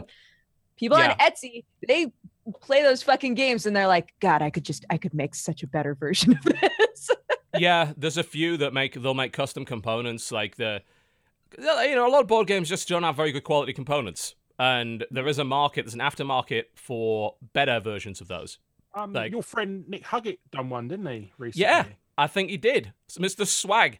For those who don't remember, Swag, Nick Huggett did the first. Uh, there was the first ever gaming show that I did with another person. Before all of that, it was all myself. In 2007, I launched a show called Gaming the System, which is still a fucking great name for a show, by It the way is a great name. fucking great. It's been stolen by at least 10 other shows by now.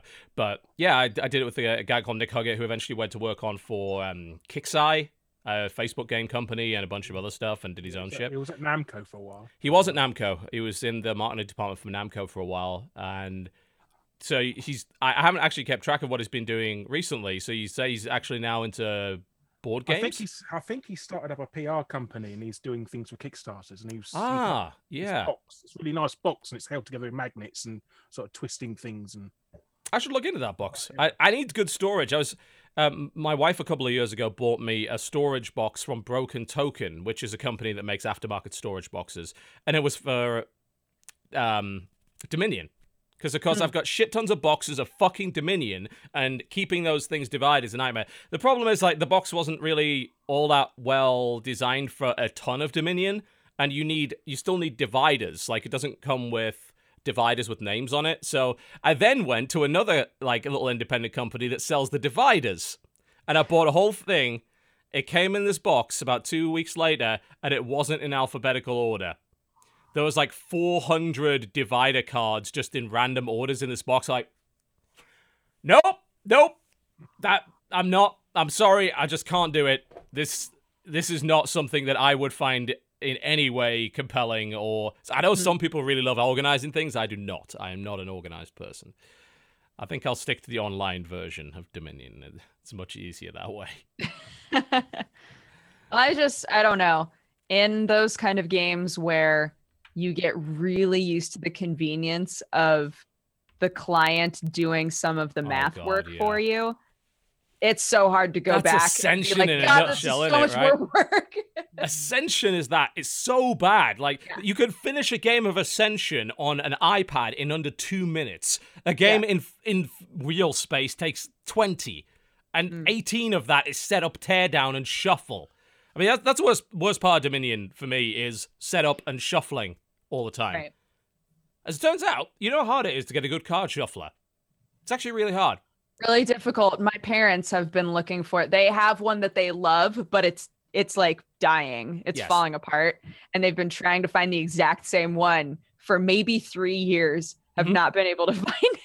Yeah, I I did actually some investigation. All are shit Chinese like plastic fifteen dollar things that don't work. If you want a good one, you generally have to get an ex casino made one, uh, which is about three hundred dollars or whatever.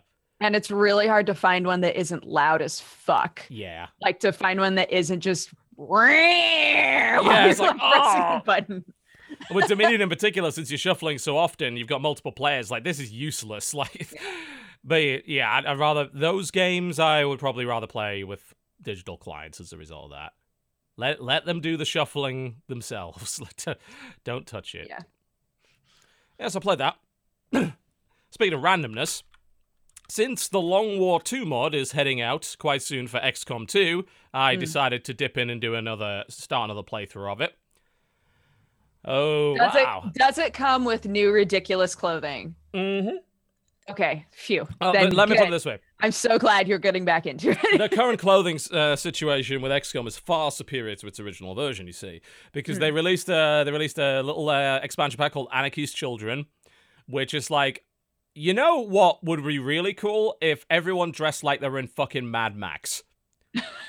And a lot of the stuff that it's like you can wear like uh, masks with fucking graffiti all over them, spiked shoulder pads, leather hot pants available in a variety of colors, or a uh, leather jacket that covers very very little. You know, I feel like maybe I should get back into XCOM. You're gonna spend most No of your reason. time I playing just- dress up, and less time actually playing the game. I can guarantee it. It's gonna be so just like when I play The Sims, and I'm Yeah. like, God, I love making the people, and then I don't really care whether or not they live their lives. It's Yeah, just pretty much. with the People. I, I spent a good few hours overdoing some of the characters in the co-optional and friends pack, and I haven't got finished with it yet. But there's tons of stuff that you can do with that expansion now. And like the state of the current game is uh, content-wise really good. You got two major expansion DLC, which is um, Alien Hunters and Shen's Last Gift or whatever. And there's four or five mods from the Long War Studios guys that also add a lot to the game. They added um, uh, new enemies. They added new perks for your soldiers. They added a new weapon type, which is the SMG, and they added a new weapon tier, which is laser. So you can play that plus the expansion DLC, and the game's really well fleshed out. Here's what. Here's the thing, though. This Long War 2 mod that's coming, if it's anything like the original, is gonna be fucking insane. Like it's gonna be like an entirely new game. You'd think that XCOM took a long time to beat. This this mod is to take ages. Long War 2, I know the original Long War playthroughs can take hundreds of hours. Hmm. And that's and that's crazy, but a lot of people enjoy that. For Long War 2, they'll probably push the boat out all the way. Not saying I would know anything about Long War 2, of course. No, of course not. No, Nope. that that would be ridiculous Yep. if I happen to be um, knowing anything or, you know, God forbid, actually playing it right now. That would be Nope. I mean, I couldn't tell you that, of course, because if I was, I would be under a non-disclosure agreement. And you Right. wouldn't be. Yeah, I would never put myself in that kind of situation, and I'd No. especially not tease you with it if I happened to Nope. mention it on a live show. That would be I wouldn't know anything about it. that'd be insane. I'd never do something like that. So my current playthrough's going pretty well. It's, so so far, for the most part, I haven't got too unlucky yet. I, I lost. One of you died really early. Lucky shot. Not not my fault. It was Jesse. Oh, thank God. I mean, Oh Yeah. no. You're still- I- You're still going. You're still going. I don't know how I even. I remember my first playthrough. I don't even know how you survived until the last mission, Dodger, because you play. You were assault. Uh, I think the ranger or whatever, which is the guy with the shotgun and the sword. Which means, right. So I'm like right up in there. yeah, yeah, pretty much. I gave you. You eventually had like um a ghost suit that let you phase through fucking walls. So all you basically did were you were you were a mall ninja for all intents and purposes. You phased through a wall and got your um Hanzo folded steel and chopped that ga- motherfucker down.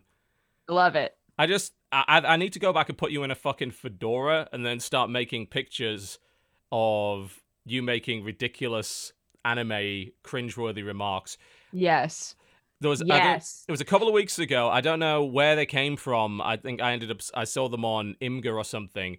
Some people have started making they they've taken pictures of people who have for some reason decided to either have a gun and a fedora and a neck beard or whatever, and then they turned them into JRPG style cutscenes with a little text in the bottom, blurred their faces and their body slightly as like you have made me use 10% of your my, of my power child and stuff, stuff like teleports behind you. Now you will see my true strength. I'm just like, this is awful and simultaneously hilarious.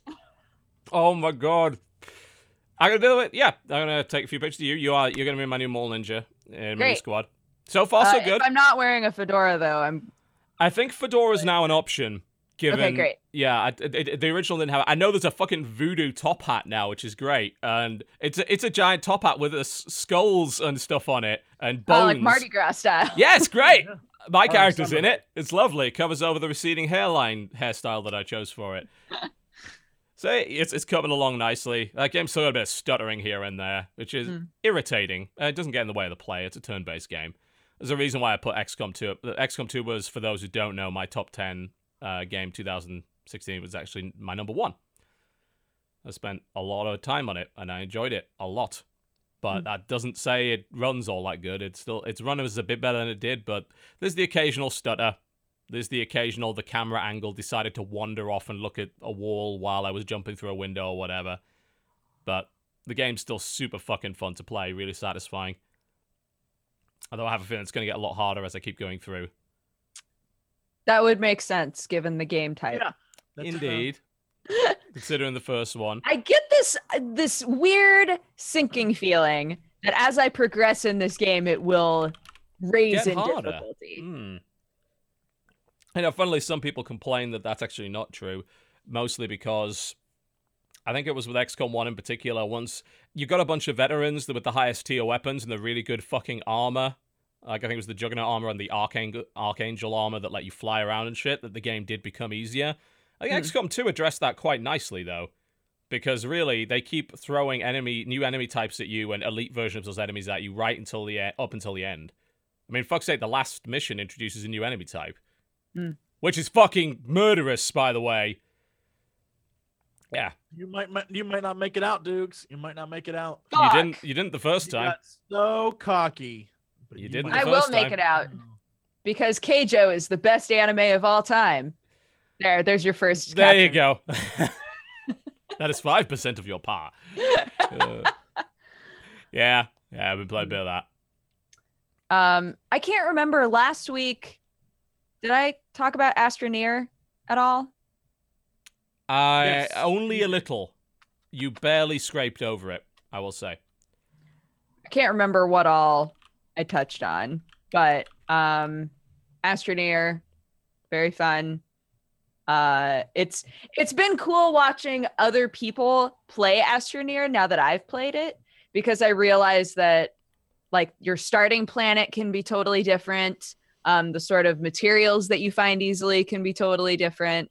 So that's that's pretty fun since a major aspect of the game is getting to the point where you can like hop to other planets and stuff um and also realizing Sounds, Huh? like, sounds like No Man's Sky. it's like a way better no man's sky that's how it feels to me um yeah the, the game itself is like you're like a little astronaut and you start off with a tiny little pod base and then you can uh, use the materials that you find on the planet to get different types of um you can like add add little pods on that will do different things. Like you can have um you can have like a, a smelter that will take materials and turn them into you know better stuff. You can uh eventually make little vehicles that you can use to ride around the planet easier and find more stuff and uh yeah realizing because i never got to this point when i played but watching other people play and realizing that um, the the way that the planets orbit is super important because the planets are like constantly orbiting. So if you get to a planet and then you do your thing and you're like, okay, it's time to go home, you have to like wait until the until the orbit is just right so That's that you neat. can actually so that you have enough fuel to reach back Oh. in order cool. to get back home. It seems like it's less of a game about just running around the galaxy exploring and more. I found a system and I'm gonna colonize this. It's more of a, Yes. more of that, right? Yes. Um, it's it's about uh, expanding your knowledge, having having better and better stuff, and yeah, and like expanding the sort of research that you can do and the sort of things you can build. It's cool. It's cool. That's a fun game, and the fact that it's still, I don't even know what. Can we? Can I ask a question of of y'all? No, that's not possible on this show. You just did. Fuck. Okay, no, never It mind. really is a question. I'm gonna say True. Larry, look at you. Um, I know what beta is. I know what alpha is. When people say that something is pre-alpha, what does that mean that they're like doing with the game? Uh, Alpha is like putting in assets, right? Like that's what alpha is supposed to be is like adding completely stuff. to- broken. and they don't game. wanna I mean, really, truly, 100% fundamentally, it's all, it's still all bullshit terms. Yeah. But pre-alpha is basically the hint that like everything you're seeing could probably change, and if Right. something's wrong, well, don't blame us because we're working on it. It's in process, and uh, yeah, you should be very blessed that you're playing this right now. But don't like if you show this to anyone, just let everyone know that it's not done. So if it sucks, it's not our fault. Like, Man, that sounds really cynical. Jesse. it's what like beta isn't beta anymore. Beta is we're giving it to the public to play to get the hype machine out. Uh, Hey. al- well, Beta's a new word for demo. yeah, yeah, absolutely. Has been for a while. but beta still feels like it still feels like the time when they do bug fixes right even though even though more often than not companies release beta to more people than they ever used to it still feels like beta is the time when they fix bugs right Beta Which- used to be what supposed game testers did, and now the public doesn't. No, you got to pre-order. You got to pay them to test Yeah. it. Yeah, and then uh, uh, yeah, no, pre-alpha is like used to be. Pre-alpha was uh, like it's in-house and we're testing stuff, and now Right. pre-alpha is let's just let some of these YouTubers play pre-alpha and like they can make funny videos about a shitty game. Like, unfortunately, that's what it is. It may be cynical, but it's 100 percent true. yeah i guess pre-alpha from from the the the big smorgasbord that you gave me um what i would attach to the most is like this is a proof of concept but things could change at any minute that's that's true, and that's but they can get away with that as saying like it's pre-alpha. So Right. this is even like it's not even close to release, but we're gonna let you play with it, which is fine because it's something fun to do. right. But it's also you know an easy way to be like, if anything is wrong, it's not our fault. Wink. it's pre-alpha Yeah. cool anywho Don't, fil- don't film any glitch montages, and we'll take your video down. well what i what i was going to say the reason that i wanted to ask that just overall is why? That's a very good question. Why? Why? is because Astroneer is listing itself as a pre-alpha game, but it's it feels so much more fleshed out than some games that say that they're alpha, right? So I was like, I'm I'm curious what like if you if you were to at face value take what alpha is supposed to be and what beta is supposed to be, what is pre-alpha supposed to be? I'm gonna let you know that in this scenario, this game, because it apparently there's there's like a lot of people talking about it and a lot of people playing it right now. Uh, I would go out on a limb and s- it- is it like released like where you can pay money for it? Yes. play- Yeah, you can you can Early early access. access it. Okay, so yeah, this is the launch of the game. It's not Like- pre-alpha in a million years by any definition of the term pre-alpha. is the launch. This is the game's launch, and they're using my uh, cynical attitude of pre-alpha. They're- They're saying pre-alpha so that if people complain, they can be like, I mean, it's 100% not even. This is just the beginning, y'all. it may not be the official launch, but it's the launch. Right. Like when they launch the game, no one's gonna pick it up then because the people who already wanted to play it already have played it. Maybe. If I, if I recall correctly, if we go by the old real version of alpha, beta, etc., It Hmm. would technically be alpha because alpha is the stage before beta. Beta is supposed to be the core features are here, and this is now about testing and refining them. Alpha, this is the core features are not all here, and we're in, still in the process of putting them in. Pre alpha, uh, no, there's no way Astroneer is pre alpha. Astroneer Right. functions, which a lot of pre alpha stuff barely does. Uh, Right. it has a good amount of fleshed out features and gameplay that actually has logical conclusions. It's not pre-alpha at all. It's Okay. it's alpha, sure, but we should probably toss that out. I mean, if you're in early access, that those all of those terms are completely irrelevant. You're just early access. You're just an unfinished game. Well, DayZ was pre-alpha for about three years, wasn't it? In my Yeah, opinion, it bloody well still is. game- Yeah. if you're paying for a game that you can buy on Steam, like there's no way that you can be like, yeah, no, it's pre-alpha, y'all. Like that's just I mean, It's that a point's lie. just an excuse. It's, Yeah. That's that's just to try and be used as a way to deflect criticism. I assume it, Well, sometimes offer it as a discount as well. Before It does. Yeah, that is true. Uh, but I mean, I just call it early access at that point because, as as you mentioned, beta, beta just means marketing demo at this point. To the point where if you actually release a true beta, people complain that it's buggy. It's like, Well, that's that's the thing is that I'm seeing a lot of people in chat saying, "Yeah, but Astroneer is really buggy," and I'm like, "Yeah, but again, if they're in alpha, of course it's going to be fucking buggy. Like And it's if they were not the actually point in at which they would be fixing bugs yet." yeah. If the, if it was if it was truly in beta, it would still be buggy because that's the process of fixing the bugs. But it would be more feature complete. I So feel like we means- need a new category. We need a new category of game release called we don't have the money to keep our studio open, so we're releasing the game now so you'll Yeah. pay for it so we can make more changes in the future. Like you because have- that's what it is. right. And I don't I don't think that there's anything wrong with that. I don't either. If they, that that's the kind of honesty I would love if they were just like, look, we have an awesome game here. Here you can play it. The Mhm. money you spend to buy it will help us improve it in the future. That's a new category. Like, It's like, like, a re- honesty there. like a reverse Ubisoft game. Hmm. Quite. Yeah. Just use the term work in progress and then put it on every game that exists because they're all fucking like that. Yeah, it's just early access. That's all it really Well, is. As long as they. Unfortunately, early access has been compromised by the bullshit of yeah, no, it's permanent early access. Yes, this should. Be, I would think that early access should have a time limit on it. Yeah. Just say uh, maybe at the start of your project you have to set to you, know, you have to set it when you submit You it have to to Blizzard. set a release like yes. And quarter obviously at the very least. you can make it generous, and you should, you know, so you don't miss it. But if you miss it by too far, the game should be probably removed from Steam at that point, or at least marked as this game is defunct.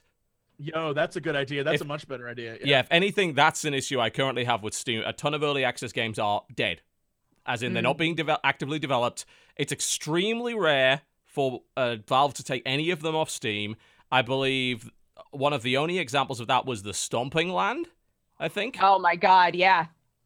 that That's gone. yeah, I, that is gone. Thank God. 'Cause- But there are plenty of other games that either update so infrequently or are confirmed as fucking dead and not being de- in development that- anymore that are still around. Homicide game. The which one? Sorry. The Stomping Grounds. That Digital Homicide. It was no, they weren't responsible for the Stomping Land. Uh, the, the Stomping Land was, I mean, What initially was it, Stomping Land. it was a dinosaur survival game. No, I know what it was, but like who made, who made it? it? Do we know?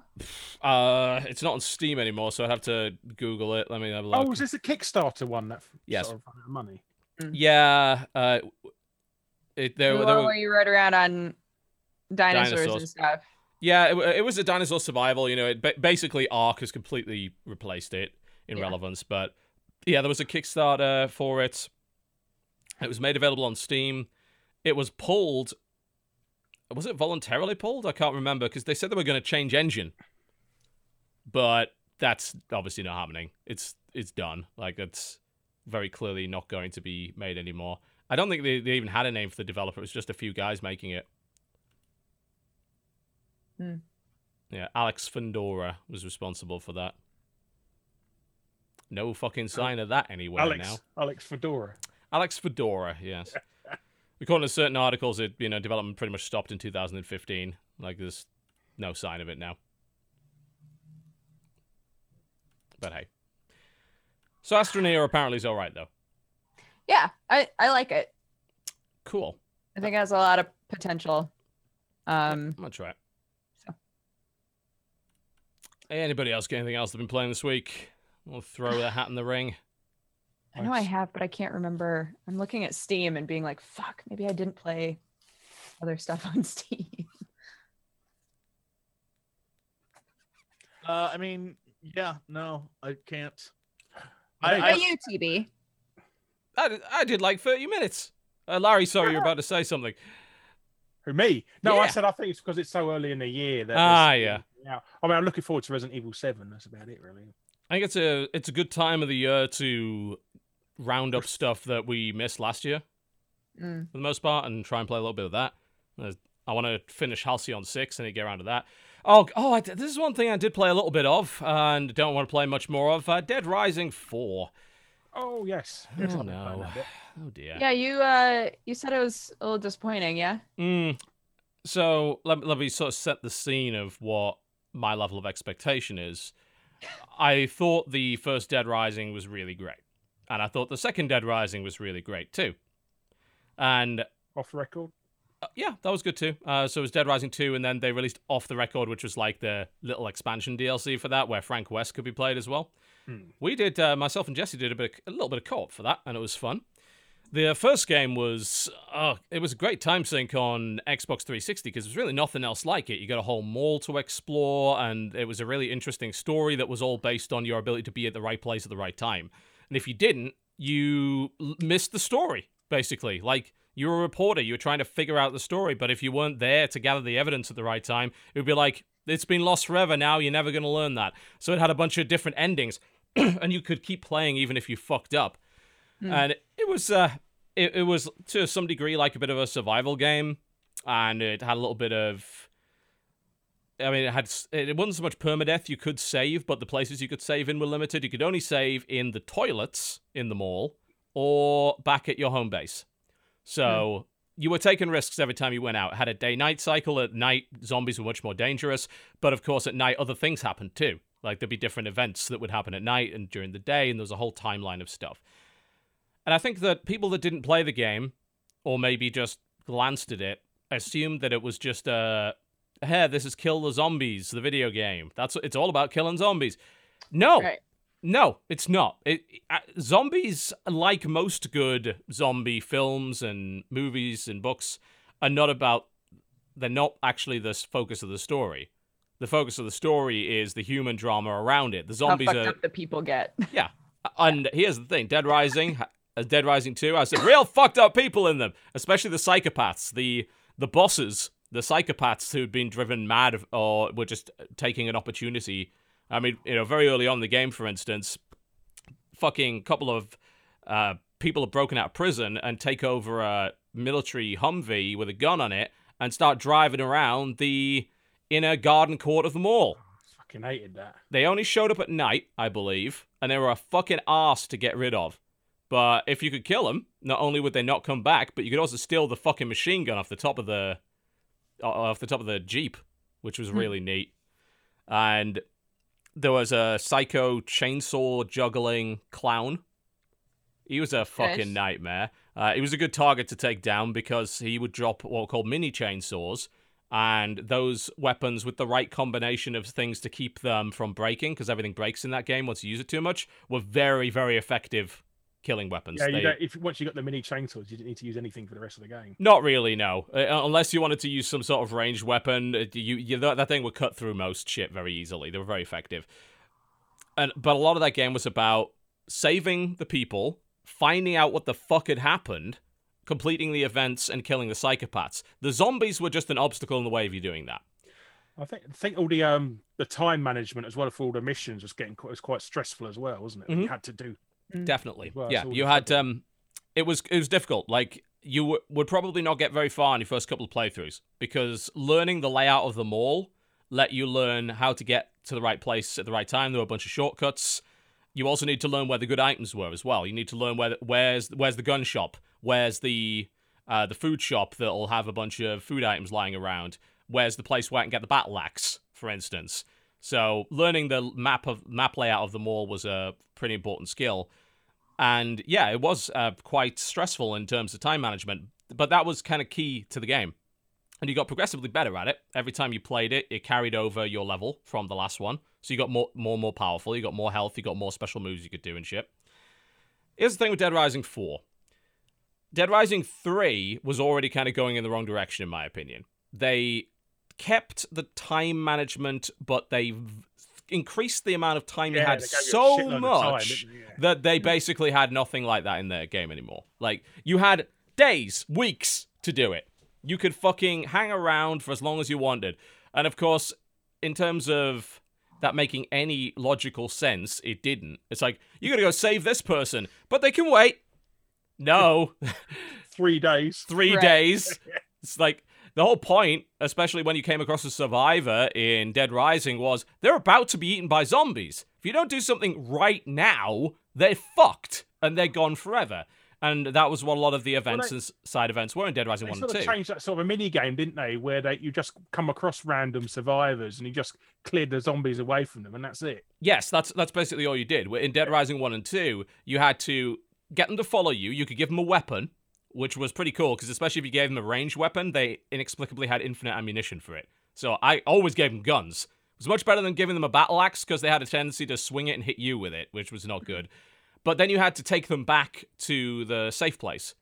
And then that's the only time when they would survive if you got them back there. Which could be a bit of a pain because the AI for them following you around was not very good, especially in the first one, so you had to babysit them. But Dead Rising 3 was much more of a open world, drive around Grand Theft Auto, basically. Drive around a city, get in cars. And the extent that they went to with the whole building custom weapons got to ludicrous levels, where you could build a tank with flamethrowers and electrical launchers and lasers and all that shit. You could craft Plank of wood and two rolls of duct tape. pretty much. You could craft flames. You could craft a power armor suit and shit like that. It, it got it got ludicrous. Like they, the assumption by the developer, not the same guys by the way that were behind Dead Rising One, was actually what people really wanted from Dead Rising was kill zombies with wacky weapons.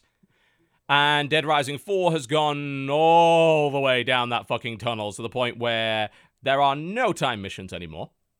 The first 30 minutes of the game are a linear infiltrate a military base thing, which is linear as fuck. And they have stealth mechanics in the game now, which are completely underdeveloped.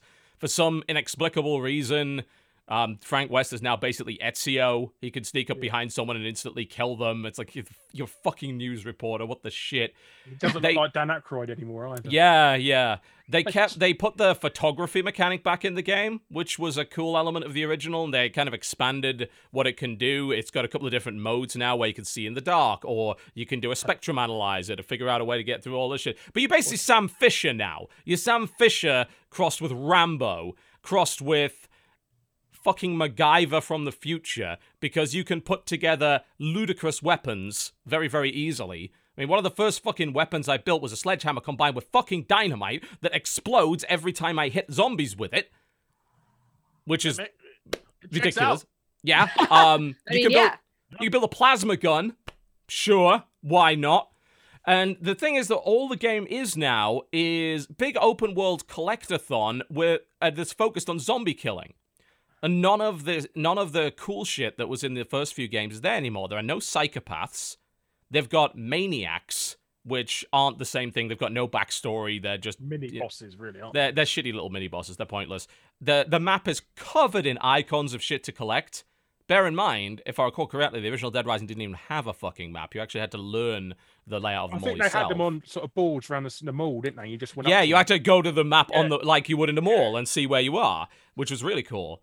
You've got fucking automatic marks everywhere you are, so like, you markers, waypoints are all over the place, so you don't need to learn anything, and it's all combat focused. And you know what? Killing zombies is really boring, and I don't care how many silly weapons you give me to do it because zombies aren't threatening. Zombies are fucking boring to kill. And as a result, the game is dull as fuck. It really is. It's focused on getting stupid, ridiculous weapons, you know, like building a power suit and a plasma rifle and all that kind of thing. killing a bunch of zombies with it, and then dealing with whatever bullshit story they happen to have when you get around to it. When you get around to completing the Oh, the, uh, objectives, yeah, which the can clearly just wait for you at any director point. said nobody liked time management in the previous games. and That's why they got rid of it. I thought that's which is bullshit. Yeah, everybody likes it. Dead Rising 1 and 2 sold millions of copies. Yeah, they did like it. And here's the thing some people didn't. I get that. But if you take it out, then you alienate the people that did. And if you're going to do that, you know what I call that? I call that selling out. I call that saying that you want to sell your game to a wider audience. The way you're going to do it is you're going to dumb it down. You're going to take the interesting bits that made that game special out in favor of kill zombies. I'm sorry, Saints Row 4 already did that better. Way fucking better. And it was a lot funnier and it was a lot more fun to play. They've Dead Rising 4. as well. Sorry? They've also removed co-op in the main game. Yeah, which is weird because that was a big feature of Dead Rising 2 and Dead Rising 3. And co-op was a pretty good, you know, kind of way to play it. It's bollocks. They and here's the insulting thing, they're adding time management back in as a paid DLC. Mm. Yeah. Yeah. Good. Yeah, that Mhm. makes sense. Hey, you like you liked our series, you support our series, pay more. And then you Hmm. can get the game you actually wanted. Horse armor.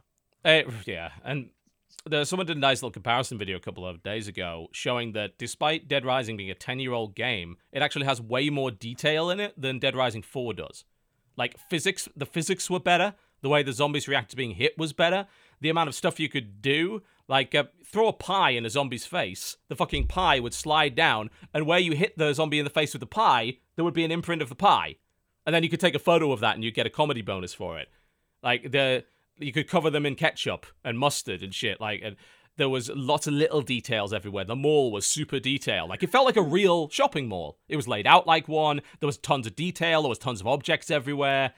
This, Yeah, This it's like is- theme park you're walking around in now, isn't it? That's what yeah, but well, Yeah. it basically is. Like, you're in a mall again. It's like the Willamette Memorial Mega Mall or whatever.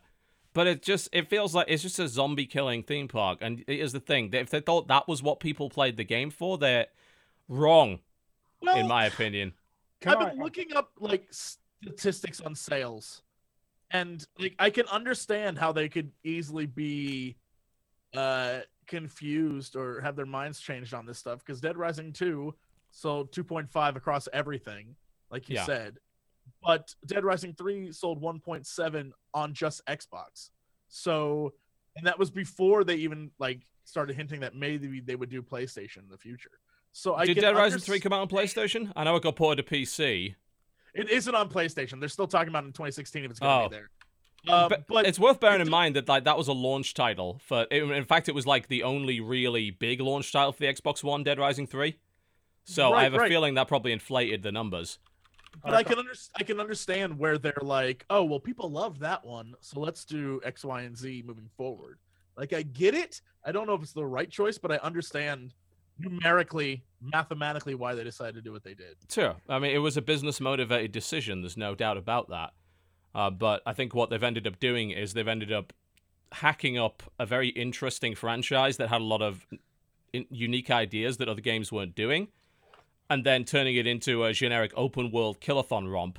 And they did it during a time when games with survival elements are actually all the rage. So Right. to me, they've completely missed they the point missed the bus. Yeah. yeah. Like think about the stuff that's you know, stuff that's popular like roguelike games like Binding of Isaac and stuff like that, and then survival games. Well, Dead got- Rising had both of as well, those. they. Yeah. They had both of those things in there. And that was 10 years before any of this was relevant. So actually now is the perfect time to push that. And we're in the Dark Souls era where people actually understand that games are hard and they're allowed to be hard. Um, when did they start development on this? Good question. Four, Uh, I imagine immediately after a couple of years ago, I imagine. Yeah. Can I ask the very first line that Frank West says in Dead Rising 4? Did you cringe? Did you know the game was going to be shit when he says that first Yes. line? Yeah, because they. I don't think the developers of this game understand the Frank West character at all. Like, Frank West is a. At least at the time, in the first one, was a bit of a skis bag. Right. But Oh, he had. yes. Was a tabloid, wasn't it? Sort of, Yeah, uh, I mean, he he covered wars, you know. Yeah. but he he was a real journalist, but he was a kind of skis bag in the way that he got his stories, and he the amount that he actually cared for other people in the first game was mostly based on what he could get out of them, and he wasn't you know he wasn't a particularly nice person, and nor was he very funny really. No, it's just that line the internet picked up on. Yeah. Dead Rising 4, they just turned him into Bruce Campbell. Yes, basically yes. Big Yeah. wisecracking zombie killing, and I can. Un- yeah. I No, can- well, what they what they did is they made him into evil. Uh, what's the third Evil Dead movie? They made him into that Bruce Campbell. oh, Yeah, Army Army of of Darkness. Darkness. First, yeah, Army of. Darkness, Evil yeah. Dead Bruce Campbell, which is what he should have been. They made him into Army of Darkness Bruce Campbell, which was really like over the top and silly. Yeah, yeah. And here's the thing, like they did develop these were they used to be called Blue Castle. The developers now called Capcom Vancouver. They made all of the Dead Rising games except for the first one. And Dead Rising 2 was good. Dead Rising 3 not so much. So you can kind of see where they've over the last 6 years they've changed their minds on what they wanted Dead Rising to be. Either that or Capcom has changed their mind on what they wanted Dead Rising I to be. I don't think they're trying to differentiate it from Resident Evil as well. It's No, a possibility. What the hell is Resident Evil now? Like that's We don't the know. question. We're gonna find out in a few days. Yeah. What the fuck? It turned- deliver it to the video game, really, isn't it? It- It- it yeah, it's- possible. I still, to this day, having played every iteration of the demo, cannot tell you how it relates to six other Resident Evil games. I don't. does that make sense at all. Does it have to? Yes. If you're gonna call it seven and not call it like Resident Evil something else, Maybe they go for the, the uh, Halloween 3, you know. where it's like the, the, the corn children or where the hell they were. Hmm. Could be. Yeah, I'm just not impressed by it so far. Let me put it that way. I, I don't even know if I'm going to get far enough into it to even put a proper video out on it because I just I found the whole thing so boring so far. There's nothing to compel me to play it. It's like, Right. oh, zombie killing, cool. Well, not at all cool.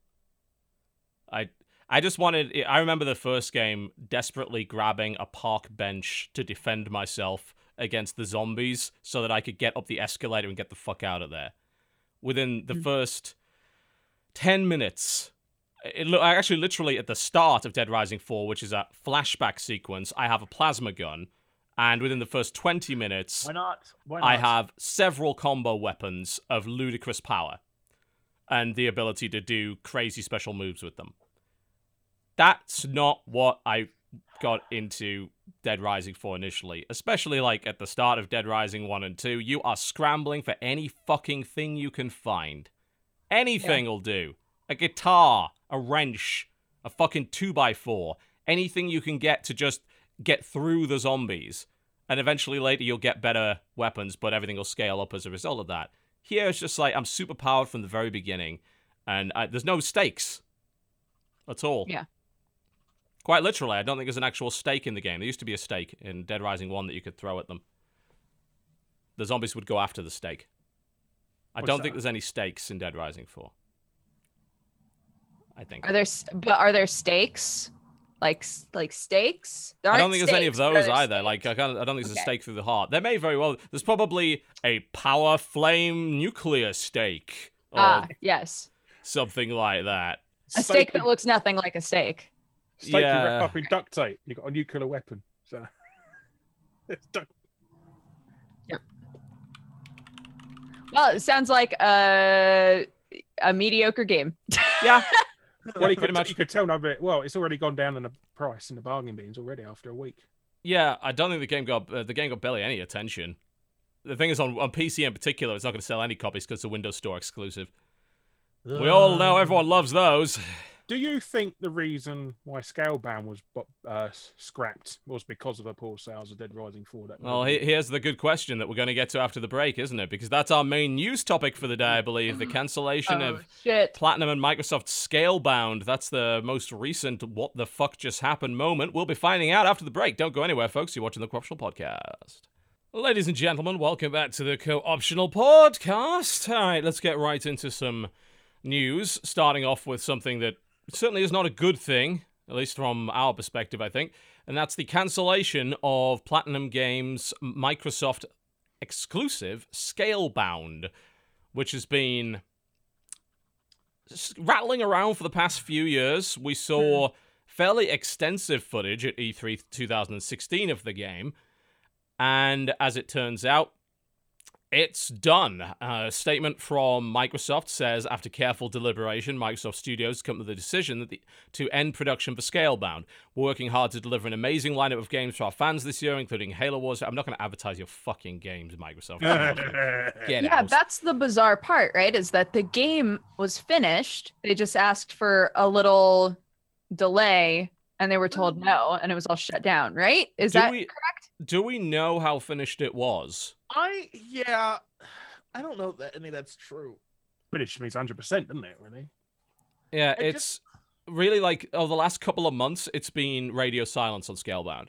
Like what we saw at E3 obviously looked like it was in a pretty good state, but who knows? I mean, that that means nothing. You can make a vertical slice and still have 90% of your game fucking not doing anything. So I don't know how finished exactly it was. I mean, this is a story that's still developing, of course. So I don't believe we've heard from Platinum yet. We might well never.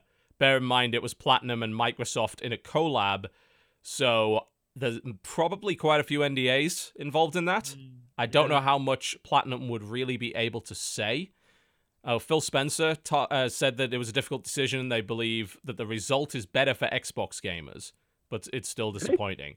How can it be less? less well, this goes this goes back to I like the first thing I thought of when they said this was canceled. uh, Besides the fact that like it sucks that people are out of work and it sucks that like we aren't going to get a game, and it's a kind of an interesting concept of like just this weird dubsteppy dragon fighter guy with headphones. But every ounce of footage we saw, I fundamentally can say I I was didn't walk away like, oh well, that looks like it is a complete game. What it reminded me of is when they take a Saturday Night Live Saturday Night Live sketch and then make it into a movie. Like this is an interesting concept that was then made into a full game, and it's like, where is the game there? Like it's like I'm a badass dude with headphones and a sword and a dragon I talk to, and we fight monsters. But like, what's the game there? Like there was never even the footage they showed last year at E E3 2016 was like it was a mess, like just a mess of dudes running around fighting a big dragon. Like, okay, that's cool, but what's the game? I don't know. I- For me, for me, the game came across as like people trying to make a, a cooler Monster Hunter. Okay. So, Yeah. so you know, for me, I watched that footage and I was like, oh, this could be a game. Yeah, for sure. I just Um, But everything I saw of it just did not ring as like this is a complete anything. It just seemed like it was a lot of uh that sort of like we're gonna make a really cool character and and you know he's cool because here's X, Y, and Z of his coolness. Hmm. As one liners while he fights dragons, and it's awesome. it looks like DMC meets Monster Hunter. Looking at the footage again, I'm like, yeah. So Final Fantasy 15 bits. You know. you know, it's interesting you bring that up because it was a while ago that I saw this big boss fight from Final Fantasy 15 shown at an E3, and that's Yeah, the and we were like, wow, that's garbage. That was a yeah, yeah, and I got the exact same feeling from Mhm. that as I did from this. It's like that seems like you've just you've made a showpiece, and I you haven't explained to me really what the game is going to consist of me doing for 80 or what hou- hours. And that's the exact same feeling I got with Scalebound. Okay, we see a boss fight. It's a hella confusing one, incidentally, because there's four people in it Mhm. which obviously indicated there was co-op but there's this weird thing about like you sort of all so being four people and being able to kind of morph together into a single thing that was a part of it as well which made me feel like it was more of a single player experience just with a multiple character party. After this they show a bit of running around a world killing monsters. And that as a, as you said i think dodger like monster hunter with devil may cry it sounds like the most logical assumption of what it is. Although you throw a bit of lair in there for good measure or bad measure. Sure. yeah, don't do. Like uh, just going to the footage that w- is on the screen it'll be previously on the screen for people watching now but like he's on this badass dragon and then jumps up to shoot arrows like that doesn't seem fun to me that seems like like the antithesis of everything else that's going on in this game like you're fucking badass with the dragon like shoot fireballs and shit why would you shoot arrows at a giant crab like it doesn't it's all over the place it's all over the place Yeah, I, I don't know what the role of the dragon really was. Like, was it just a power up that you couldn't use for more than a certain amount of Right. time? That's what I was wondering. It seemed like it was far more than that. Yeah, Uh, why would what- you jump off to go like it doesn't I don't know. Yeah, if you had a dragon, why would you not use the dragon? i- Is a, is a pretty good uh, statement there. But if I skip forward a bit, then we get to the the kind of oh once we get past these damn cutscenes, there uh, then you get to what looks like either Monster Hunter or Horizon Zero Dawn. Like you've got this area that you're running around in, and there's monsters in it. There seems like there's actually a shit ton of NPCs on the ground. Actually, no, those are enemies. Just attacking them. I thought. I, th- I thought was. Oh, okay, yeah. Th- that dragon is your dragon, from what I can tell. That giant dragon stomping around the screen right now, I think, is yours, and it's following you around and blowing shit up, and then you're attacking things with a sword. Uh, I, yeah, it is a little hard to figure out exactly how the whole thing ties together, isn't it? Like I, I again, you have a badass dragon. Why would you jump off to go fight guys with swords? Like it just I don't understand. I will never understand gameplay like that. Like you have the dragon. Fucking be the dragon at this point. Destroy that city. F that place up. Instead, you're like, I'll shoot some arrows and my dragon does all the work. Like He's wandering what? off elsewhere now while the guy's looting chests. It's like it's Zelda Yeah. again. It's, It or almost- Monster Hunter or whatever. It does seem like it lacked this. some coherent direction, doesn't it? Yeah. yeah. Absolutely. It seems like it's a collection, and this happens a lot, but it seems like one of those games where they said, this is cool, and this is cool, and this is cool, and this is cool, and people like this kind of game and this kind of game. What if we put them all together? Well, And, I- uh, and I, I think this also goes to uh the Final Fantasy stuff we were talking about because that footage they released was nonsense. Like the stuff they played at E3 this past year was insane and made no sense.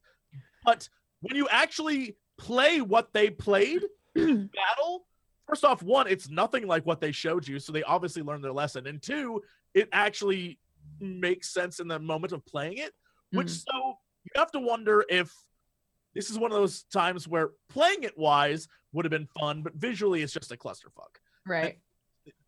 But again, I don't, you know, I there's so much mishmash of what's going on right now. You kind of, you know, I don't know why I would want to be this guy. I would love to be the dragon instead. Like, I don't give a shit about this guy. I want to be the dragon. I mean, he just put on like uh, he can transform to put on some armor and get some new abilities and stuff. It, it it doesn't it doesn't seem like it had a coherent design vision around it, which is weird because most platinum games are very good at that. Like, go play. It looks really nice. Mm, yeah, I, w- I will say that it looks nice. The world looks nice.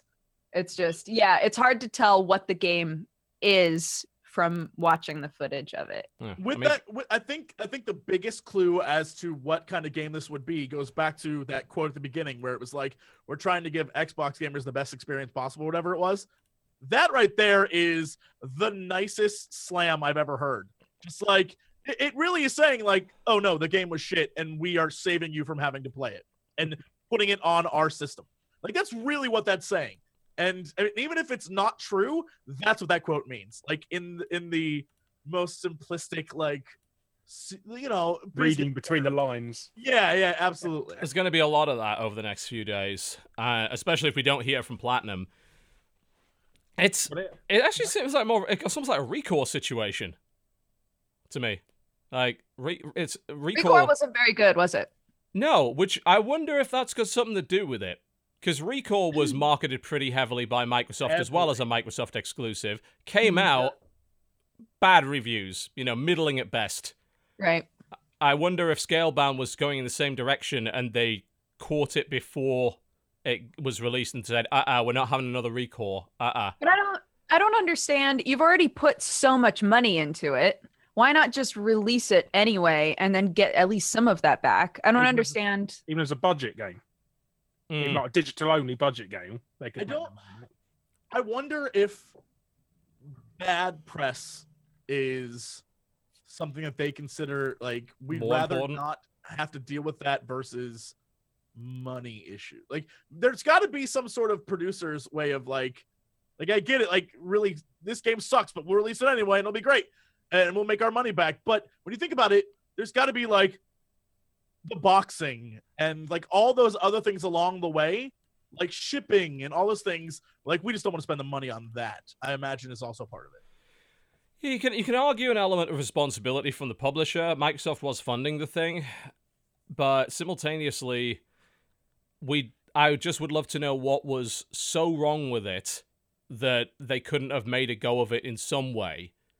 Or Yeah. was there some disagreement beyond what did was it actually a struggle between Microsoft and Platinum and were there irreconcilable uh, irreconcilable differences there?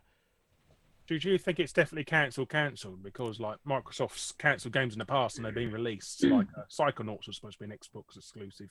True, but to have Phil Spencer come out and straight up say it That's what I'm seems saying. uh, like that has a degree of finality to it, and Yeah. since it's not, since it is a Microsoft funded game, it's not like someone else can just pick it up. No, they won't let it. Well, like I said, they done it with Psychonauts. I mean, yeah, it some- it did happen, but I mean, Ale- and Malice as well. But still, but still, True. that quote is like a burnt bridge quote. That is like we're doing it for the fans. Like we are killing this game so you don't have to play it kind of shit. Like that's what they're essentially saying, which is, I mean, that's that's final. I don't know we'll, we'll ever see this. mm, So, have they got any exclusives this year apart from Halo Wars Two? um, Crackdown Three will eventually be released, I guess. How long's that been in the works? Uh, I don't know how good that one's going to be either. It's not even the original there's dev no- behind it. Yeah, there's no Halo Six at least for another year. Not so- that we know of. No. Um, they don't. Ha- uh, they don't have that much, do they? Uh, what else have they got? Do you think they're waving the white flag now to the PlayStation? I, I don't think so. I mean, uh, since the you know they released the Slim, and apparently that sold relatively well, and they they had a couple of exclusives come out that sold well enough. Gears, Gears came out. Yeah, that was- Gears sold Oh, very right. well. Yours did very well, aside from the whole snafu with uh, Windows 10. I mean, the, actually, the Windows 10 version of Gears 4 is probably the best Windows Store game there is in terms of how well it works. Like Mm. as a um as run, running well on every system. Although I will say this, maybe I just need to play around the options a little bit more. I, I definitely didn't get massive performance out of it. It was it was steady, like it would maintain 60, but I was looking for more than that. But I probably had to just fuck around with the options a bit. My what I've heard of is it runs really well on a lot of different systems, and that makes it a good port, uh, Mm. which is true. There there is a problem I think with playing versus mode on PC. It's dead. Like there's not enough people playing it to be, and I don't think there's any crossplay because I mean, why would there be? You have a mouse Nobody and ever keyboard. really plays, do they, on Windows? Um, Oh, the Windows 10 store? No, no, So- they don't. There's that story about that kid who wanted a refund. I was just gonna called it- say, yeah. Well, you, t- you tell it. You tell it. Uh oh no, uh, Oh. it was just the the whole story because we talked about it before on the podcast as well. Like that kid who bought the game on Windows and there was no crossplay, and he went on the game and there was nobody else playing it because nobody else bought it on Windows 10. If I recall correctly, wasn't that the even worse thing of uh, if you buy Infinite Warfare on the the Windows Store, you can't play with the same people that are playing on Steam. So there's literally it's not impossible at all to get a multiplayer game in that because there's nobody playing it there. Uh, so that's a that's a big issue. I, I heard you can still play. You can get a co-op queue relatively easily on PC. That's not too hard, but versus you're gonna struggle outside of certain playlists. Um, but no, the, I mean the Windows Store isn't doing well. It's the their strategy is actually the same as Valve's was when they first released Steam, which is we're going to force you to use this. If you want to play this game, you're going to have to use this. And Right. Origin's done the same thing. Uplay did the same thing.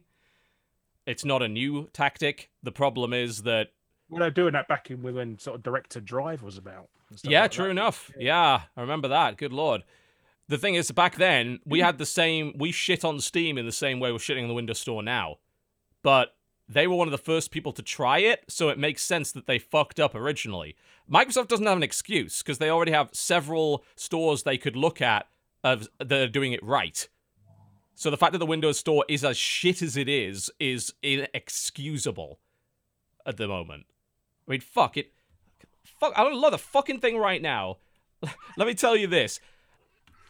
I don't. It it doesn't. I have to click a more button to even see my whole games list, and I only own seven Windows Store games. Like, Oh, I, so, variations I'm, of Minesweeper. sorry, uh, the store just crashed for literally no reason. Reloading it. Here we go. Uh, so I go in the Windows Store. You know what? The first thing I fucking see is Mi- Minecraft Windows 10 Edition. A bunch of ads for movie rentals. If I get Lord of the Rings, I can get that for three dollars ninety nine. What a fucking deal! Thank God. if I want to scroll, I have to actually actively scroll down to picks for you. the first pick for me is an app called Pin Steam. What? Lovely. Wonderful. That is perfect. Uh yeah, pin your Steam games and friends to the start menu with beautiful tiles using this application. the best, the popular app on the store is one that tells you not to use the store. If I keep going down, under most popular, Candy Crush is at the top because this fucking thing is also on Windows phones and Microsoft Surface. I can get a Netflix app. You know what I call a Netflix app? Google Chrome. Yeah, my browser. If I actually want to play a game, if I want to buy one of the latest games, I can't find it anywhere on the front page. Anywhere. I've got to click games. When I click games, they still don't have a list of the new stuff. In fact, the top here are the top paid games: Microsoft Windows 10 Edition, Forza 3, okay, Gears 4, Grand, Th- Grand Theft Auto San Andreas, Plague Inc., and the game preview of Astroneer. So half of the new shit, like Dead Rising 4, is their latest game. Where is it? Where where is it? It's I can't I have to actually use the search bar to find it. And if I want to select my library to play games I already own, instead of it just being there immediately and there being a top bar that says library, I have to click the tiny little icon of my dumb face for my Microsoft user account. Hmm. Scroll down to my library, which isn't even at the top, by the way. Apparently, they thought add work or school account was a more important thing to put on the menu than your fucking software. I click that. It gives me my library. You want to? It doesn't even show me the games first. It shows me my apps, which I I don't recall actually downloading any of this. Apparently, I have my Xbox One Smart Glass. Where did that come from? I don't recall getting that. I have a Twitter app. I don't even use Twitter. I scroll down. I have a list of games, and I, there's only five of them there, and one of them's Candy Crush, and I've never played Candy Crush or installed Candy Crush. oh, thank God. To see the whole Avoid that lot, forever. you know, it's even better. You uh, once you click see all, it lets you show all of them. It's got a list of games that don't work on your device, as in What? the Xbox games that I bought at the start of the Xbox One's launch, including Peggle 2 and Crimson Dragon, are on my Windows Store list, taunting me, saying it doesn't work here. Oh boy. Good Lord. So, you know, this is, and you might think it's a little bit off topic, but no, this is just indicative of how fucking stupid Microsoft's approach to PC gaming has been up to this point. And since they're claiming to actually be taking it seriously, I would say that the way that the store is set up is a fairly massive indication that they don't. Yeah. Uh, I'm looking at mine now, and all it is is adverts for Sherlock. Mm-hmm. Sure. I got a bunch, bunch of mobile games here. I mean, I, I'll be honest, like, it's kind of nice that I do have native access to some mobile games. If they had fucking Clash Royale in here, I'd be like, yeah! They don't. Like, they don't actually have any good mobile games on here, unless I want to play Candy Crush. If if they give me native access to that, that would be good, but like, even that is fucking dumb. And I don't want to buy music on the Windows Store. I don't want to rent movies on the fucking Windows Store. Why would I want to do this? And the app downloading in particular is ludicrous. I don't. Yeah, I just Google the app. I don't need a store to get a Windows app to fucking use Hulu. I have a browser. Anyway, uh, so if if I were to try and tie it into what we just said, let's just say that I'm not 100% convinced that Microsoft's decision making is on the level all the time. I don't know why it is that they decided this game was worth cancellation, but something like ReCore, which was a hot mess, wasn't. Right. They're doing But a, it- they're doing a remake of Voodoo Vince. Do you remember that? What? Remember the Voodoo Vince? The What is that? fish? I do not. Tell it me. Was, it was their second attempt at uh, making a mascot for the Xbox. Really? Yeah, and you're like a voodoo doll, and you M- maybe you shouldn't use the word voodoo as part of your mascot if you want mass yeah, appeal. that's so weird. But they're That's- remaking it anyway, so for the massive sales it got on the original Xbox. they're Oh it. my god. Wow. Yeah, You know, Microsoft. Ha- Sony's getting Crash He looks he looks get- like a wannabe Sackboy, Well, he come up before Sackboy, so right? But Oh, like wow. It's always interesting to see companies try and make a new mascot because half the time they always like fall flat on their face, and then the ones that they never realized would become their mascots end up being that way. I mean, I mean, Microsoft mascot is Master Chief, right? Let's Yeah. be honest. I don't know if they expected that to be the case, but it Marcus is what Phoenix it is. is their link. Is their Yeah. mascot. Yeah, I mean, you could you could make an argument that Marcus Phoenix is definitely tied into Microsoft, certainly. Uh, yeah, they Uh, so they no, they really tried to push Blinx, didn't they? Oh God, Blinx. The time traveling cat. oh my. I'm interested to see what comes out of this Fallout. Uh, uh, Platinum's not dead, we know that. Platinum's still working on Nier Automata, which Jesse, you've played that and you were pretty happy I with it, yeah? I loved it. And Yeah. This week, someone sent me this, so now Oh, I'm good. shit. Oh, you gotta play. Oh fuck, man! I I love at that game. man. Mm. I love Nier it, for many reasons. For many reasons. Uh, if hell, if you could define the love for a game solely by one song, then the song that the woman is singing in the middle of the town that I played the remix of last week is Mhm. like tear-inducingly gorgeous. Like the and the whole game has that sense of sadness to it. I don't think there's much of a connection between Nier Automata and Nier, but you're gonna like Nier anyway. I think if you like character development and weird characters, Nier is fucking chock a block full of that. I mean, it was the guys that made Drakengard, and that game was fucking weird too. But Nier Automata is looking good, but that's a multi-format release, of course. Right. So I don't know about this one, man. It a game that looks that good. I mean, you said it earlier, Dodger. The game visually looked fucking impressive. Yeah. And in many ways, games that just look impressive get released even if they do suck, just because they can sell on the back of that. Especially on a console. Consoles love their graphical showpieces. Mhm. And Microsoft in particular kind of needs one right now because the PS4 Pro's out and Scorpio isn't. You know, the PS4 Pro is capable of a lot more than the Xbox One is. So it is a, it's an odd decision, which again guess, makes me like, think The only thing that I can think of, since um, you know, we were talking about why not just release it anyway and get at least some of the money back. Maybe Microsoft looked at what they had and said, okay, the amount of money that we need to pour into this to finish it properly to get it going to a is finished state. probably going to be more than the amount of money we'll get back from it. That, Let's that do is like possible. We happy few just put it on permanent early access forever. Shit, haven't they learned? This is the new state of gaming. Yeah. Indeed. Uh, you know what's strange enough is that for a, It was if if Ubisoft. Scalebound is what you think it is, Dodger, and the say consider it's kind of a Monster Hunter like game, actually it would work well as an early access format because that's an expandable format. You can just like we've got a new area now with new monsters, and here's a new tier of armor and stuff that we released. People would play that. Sure. I'm intrigued. I- I'm sure we're going to find out over the next couple of weeks, whether it be official or by leak, that something has gone horribly wrong here. It's here's the thing: it's a partnership between Microsoft, you know, the quintessentially Western game development, uh, you know, big monster company now, and one of the most Japanese of Japanese developers. With a very specific idea of what they want, who has already had issues with previous publishers. The story that Larry's probably extremely familiar with of Clover Studios was. Oh yeah, the, that dog thing, wasn't it? That dog game. Um, Okami. Kami, that's it. Yeah. Yeah, and the way that that Dog went game. down it's got a dog in it. is yeah, it you know the dog game. the most wonderful dog. He knew what it was, world. though. He knew what it was.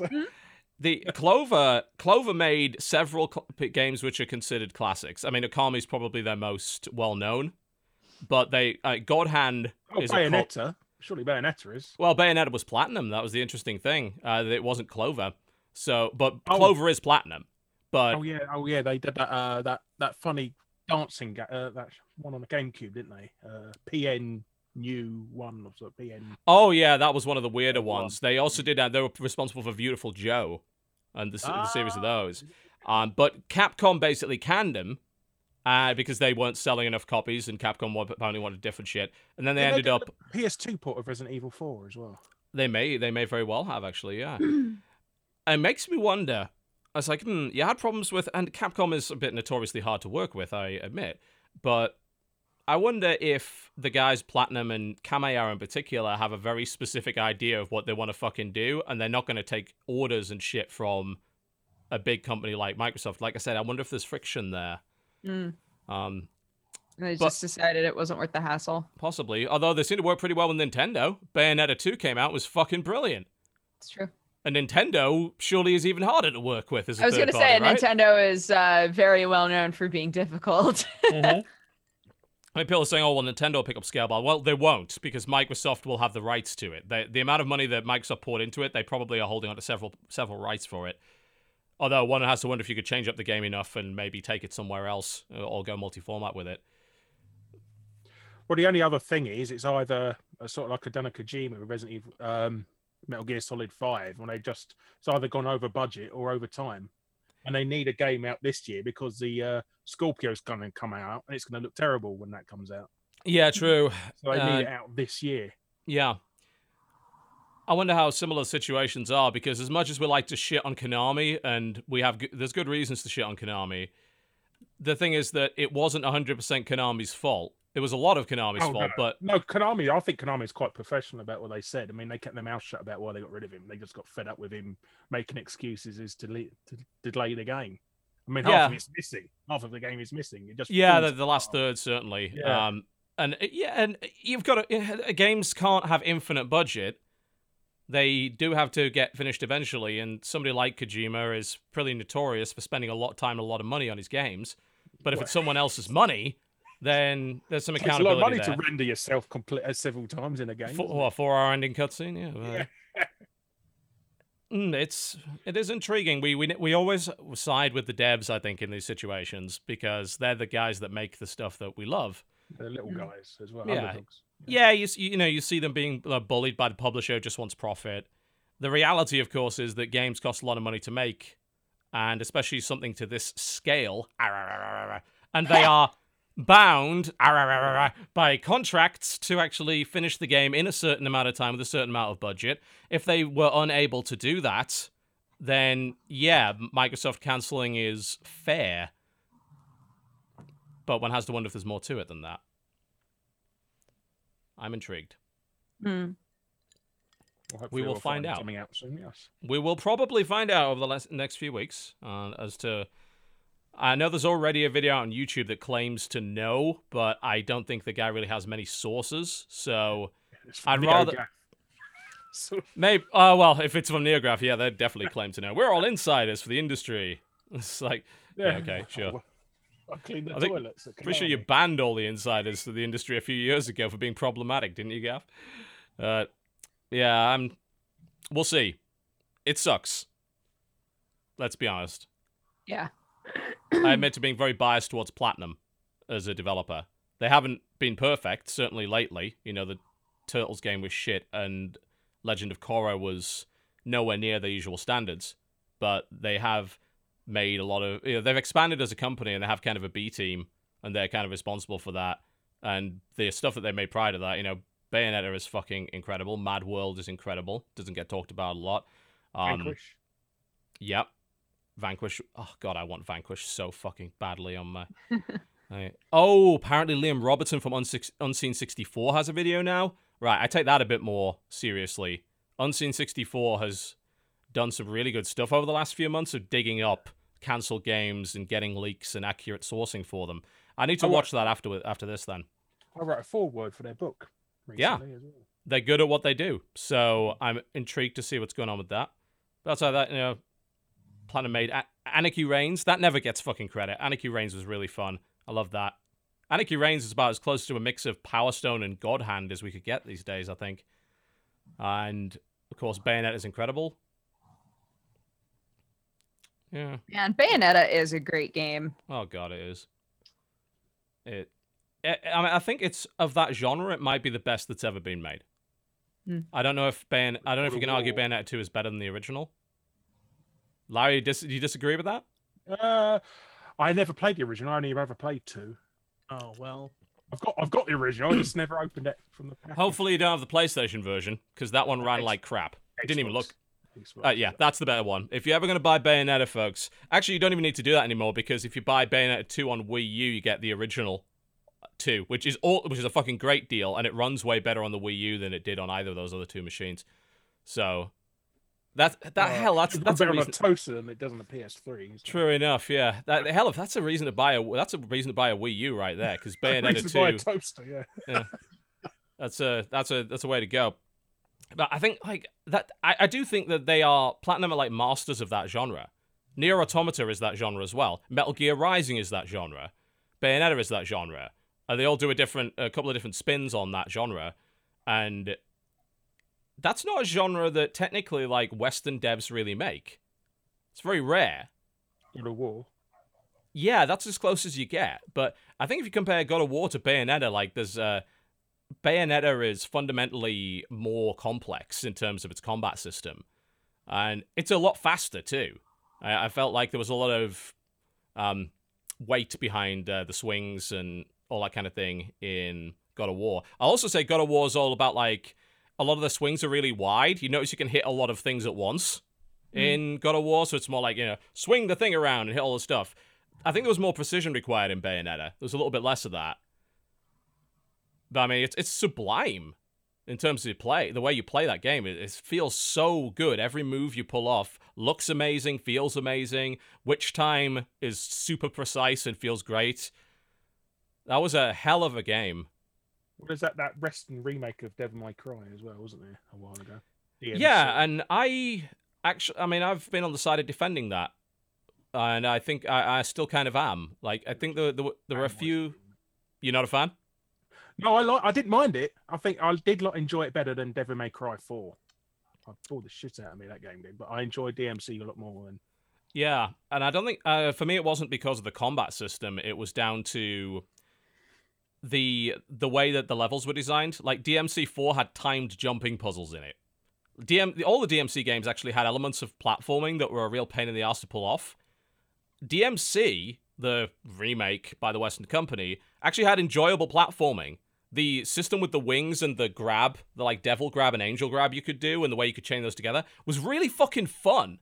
And I gotta say, like the level, um, the level after you've killed the the boss at the bottom of the evil soda plant. It's like the evil drinks company with the demon at the bottom that are infecting people in a kind of very we live style. The section after that, the design of that is amazing. Like it's the, the way that the geometry is all fucking out of whack. There's uh, variable gravity, stuff's floating everywhere. Visually, that game was really striking. I mean, it fucking humped orange, uh, blue contrast as if it were, you know, in yeah. love with it. But there were there was some there were some good parts of that. There there, there definitely were, but for the most part, I think it's it's Japanese devs that do those style of games and do them well, and Platinum's probably king of them right now.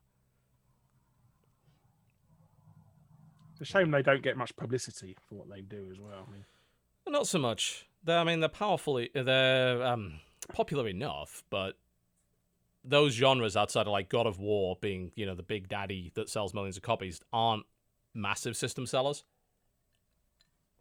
They're a little niche. All right. Well, that's the news for that then. Hmm. I guess we'll find out more over the next couple of weeks. Kind of Yeah. sucks. Yeah, I'm sure we'll find out more We will. over time, but as to whether or not it will end up being intriguing or just a very boring story. I don't know. but one less Xbox exclusive. That's not helping, considering again they are definitely losing to Sony at the moment. Like I said, they definitely need something out this year before the Scorpio comes out. Yeah, and none of those games we listed, like Crackdown or Halo Wars, are a huge blockbuster system seller either. I wouldn't say Crackdown so. 2 was disappointing as all hell. It Oh just- god, yeah. The original was the original- fucking awesome. It's the original game with less features Yeah, it is. on the same map. Yeah, totally true. That and of course, you know, Nintendo Switch is coming out this year as well. yeah. Uh, believe Yeah. it- Apparently, we're not getting um Zelda with it in Europe at launch. yeah, if that's what? true, then that's a very Nintendo move. Yes, localization apparently. That's because we live in a, a in a region with other languages. We don't get to have it early. It's they could, just, bollocks. they could just import the US version for us, but no, you know, we got to lumber it in the froggies. Yeah, I wonder if I, d- I wonder if that machine will have a region lock on it. Usually they don't. Not for They Nintendo machines. The handheld's got a region lock now. Mm, oh 3DS dear. Yeah, I think that uh, they're doing a treehouse quite soon, aren't they? On the Switch. I Yeah. believe that's the plan. Mhm. There's not a lot really to talk about there because obviously we don't know yet. I assume it's probably going to involve the price announcement. There are rumors knocking around at the moment that they're looking at, I think, what, 270 or 250 dollars for this thing? The treehouse is Friday at Mhm. 6:30 a.m. Pacific time, 9:30 a.m. Eastern.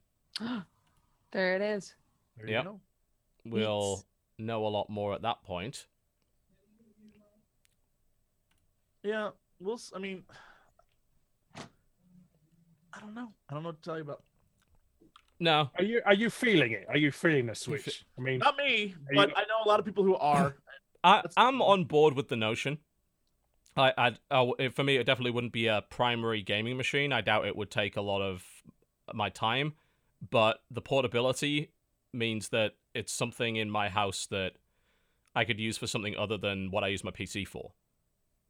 And that that's kind of the big deal for me. Like it, whenever I go to a convention or whatever, being able to bring the Switch with me and then break it out as a party gaming machine, that's a benefit to me. Here's the, the inherent problem I have with the Switch is that being a person in the industry, I I will get one to get one because there's probably something I have to play on it that I'll be like, I'll make a video. But like, as a human being, I don't know how much shit I could you could just have in your life that's like so you can take it with you too.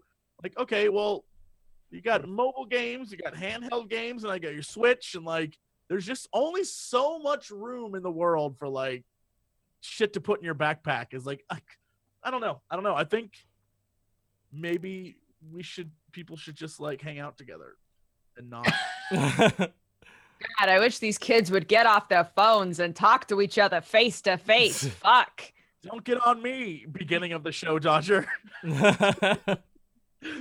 how dare you i don't know Back in Well, mind, maybe it just read the funnies. Read man. the funnies and then talk to one another about all the goofs. I, I guess I guess it had they come out and said we're making a really powerful, awesome new system, and it's just gonna be a console, and you're gonna be able to like fucking play some awesome shit on there. Man, would I be happy to see like a cool Zelda game or whatever? I don't know. I don't know. I just for some reason the minute they're like it's also mobile, I'm like, why is Uh, everything a gimmick with you, Nintendo? Everything. Yeah, they haven't made a straight up machine since the GameCube. And Yeah. even that took those little little mini discs, you know, it's not not really a big deal that they'd had those, but yeah, they they do seem to believe that the only way to compete and distinguish themselves is to just release a system that has some form of gimmick to it. I think that's true, but they have some evidence to suggest it.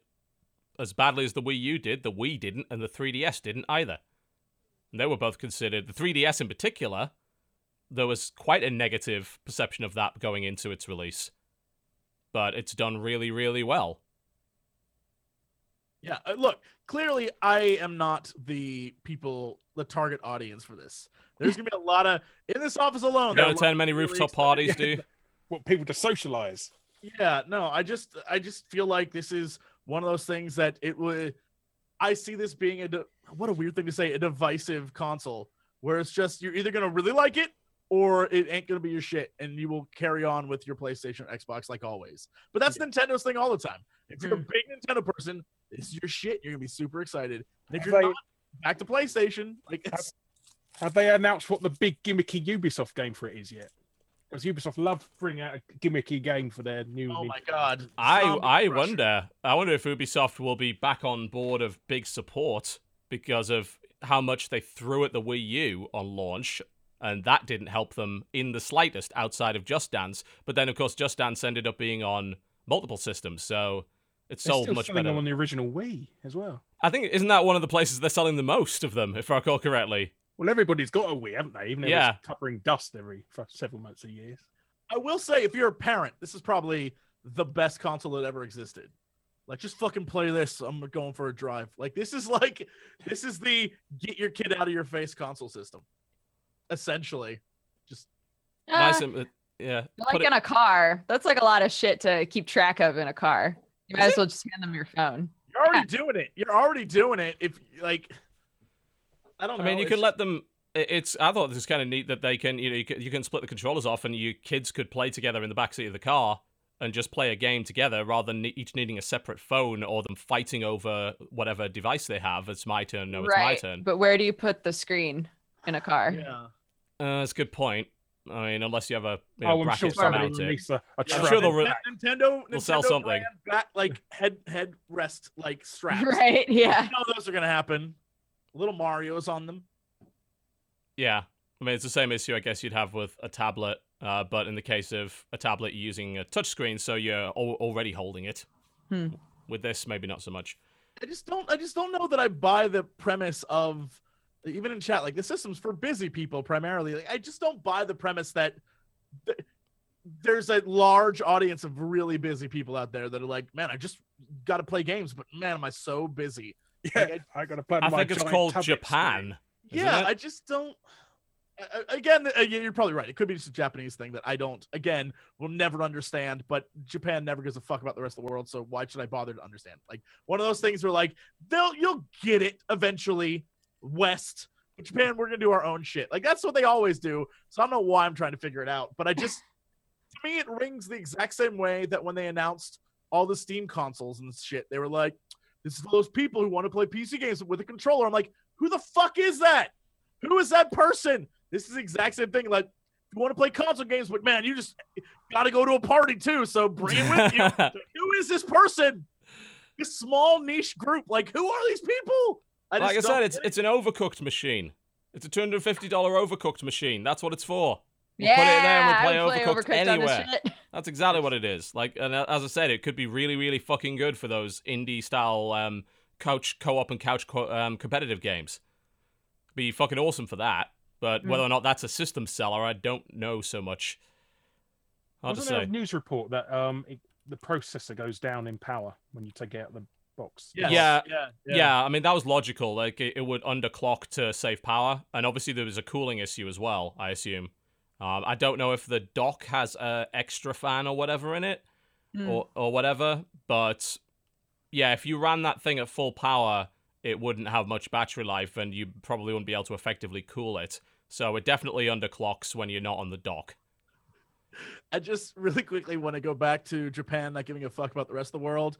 I don't know if anyone saw this week about uh, the like controversy over the Nier butt photos that exist. Like, Oh, the ones that were completely fabricated. You mean? yeah, yeah, yeah, yeah, yeah. Well, the I just liked how everyone associated with the game just flat out ignored it. Didn't even give a shit. I was like, Actually, the, the, you go. d- wasn't the one guy heading up the game. Uh, didn't he ask someone to put them all in a zip file so they would be easier to it find and distribute? Yeah, yeah, yeah, yeah. that's the way to answer that. Yeah, I was like, that's how little they like. Yeah, there's an ass, and it's a good ass, and it's in our game. Buy it.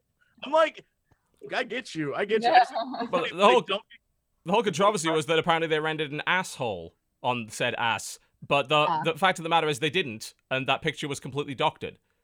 But people ran with it anyway because we live on in a world where apparently anything you But- say on the internet is going to be believed by a certain set of people. So just but say the- whatever you want. Say anything. Someone will believe it.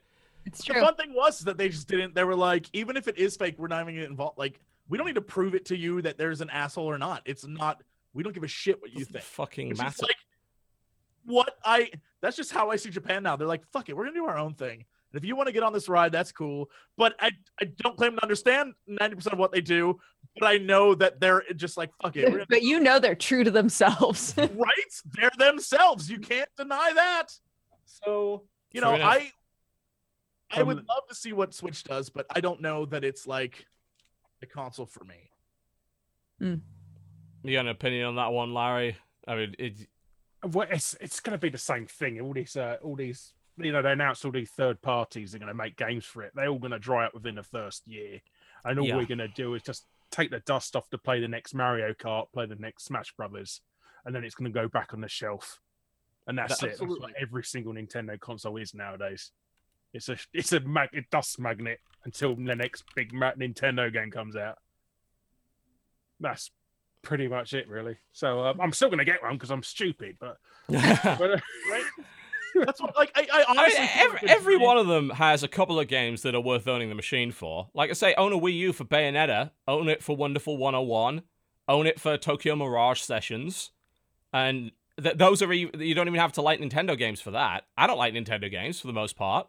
I'll play them if someone asks me to. I'll play a game Mario Kart or Smash Bros with you. I'll suck at it, but I don't go out my way to. Hmm. But even then, there was a few things worth. Same with the Wii. Weirdly enough, most of them again made by Platinum. You buy a Wii to play Mad World, or you buy it to play. At that time, they had the best version of Okami before the PS3 release, I believe, Yeah. and a few others. Yeah, there was a few other good um, third-party games on there. But yeah, as that doesn't unfortunately sell a system. You know, you need something a lot more than that. I don't know. We'll find out. Hmm. We certainly It's just will. going to be another th- first party box, though. No, Probably. I'm with you on that. You know, I'd be okay with that if they, for the most part, released a ton of smaller games for it. Like if Nintendo just went, okay, we're gonna make a bunch of little teams. You're gonna use our IP, and you're gonna have some ideas, and you're gonna make little, smaller, cheaper games using our IP. Oh, And they you're gonna release like, them. I don't like t- Westerners touching their mascots. Oh yeah, I mean this would have to be totally internal. But if they subdivided their teams down a lot smaller, basically what I'm asking for is them to pull what Blizzard did with Hearthstone, where a small internal team used their IP to make a different game that became a smash hit. Right. Nintendo could fucking easily do that without a problem. They have so much IP to work with there. If they did that, and there was like that means every couple of weeks there was something new that was coming out for that system, they could probably get away with it. But with the Wii U in particular, it's been well, the next good game's coming out in three months. Better dust it off then, maybe. Yeah. Oh my god! It hasn't, you, go, you finally get the game, you've realised you haven't charged the controllers. Yeah. Or or there's a bunch of updates. At least it's not as bad as the PlayStation when it comes to updates, but even the Yeah. Wii U has to do that. I I think it, it- I think that goes back then to the whole like it's a console for busy people. Like if you're a Nintendo fan and you're busy, you have plenty of time to play the next game. Like there's never a rush to get that next game that's out. You don't worry between the next Zelda and the next Mario, you have a good 6 months to a year to grab that to like find time to play something. I just don't I don't buy it. I just don't buy it. That's just me. We'll see what happens on launch.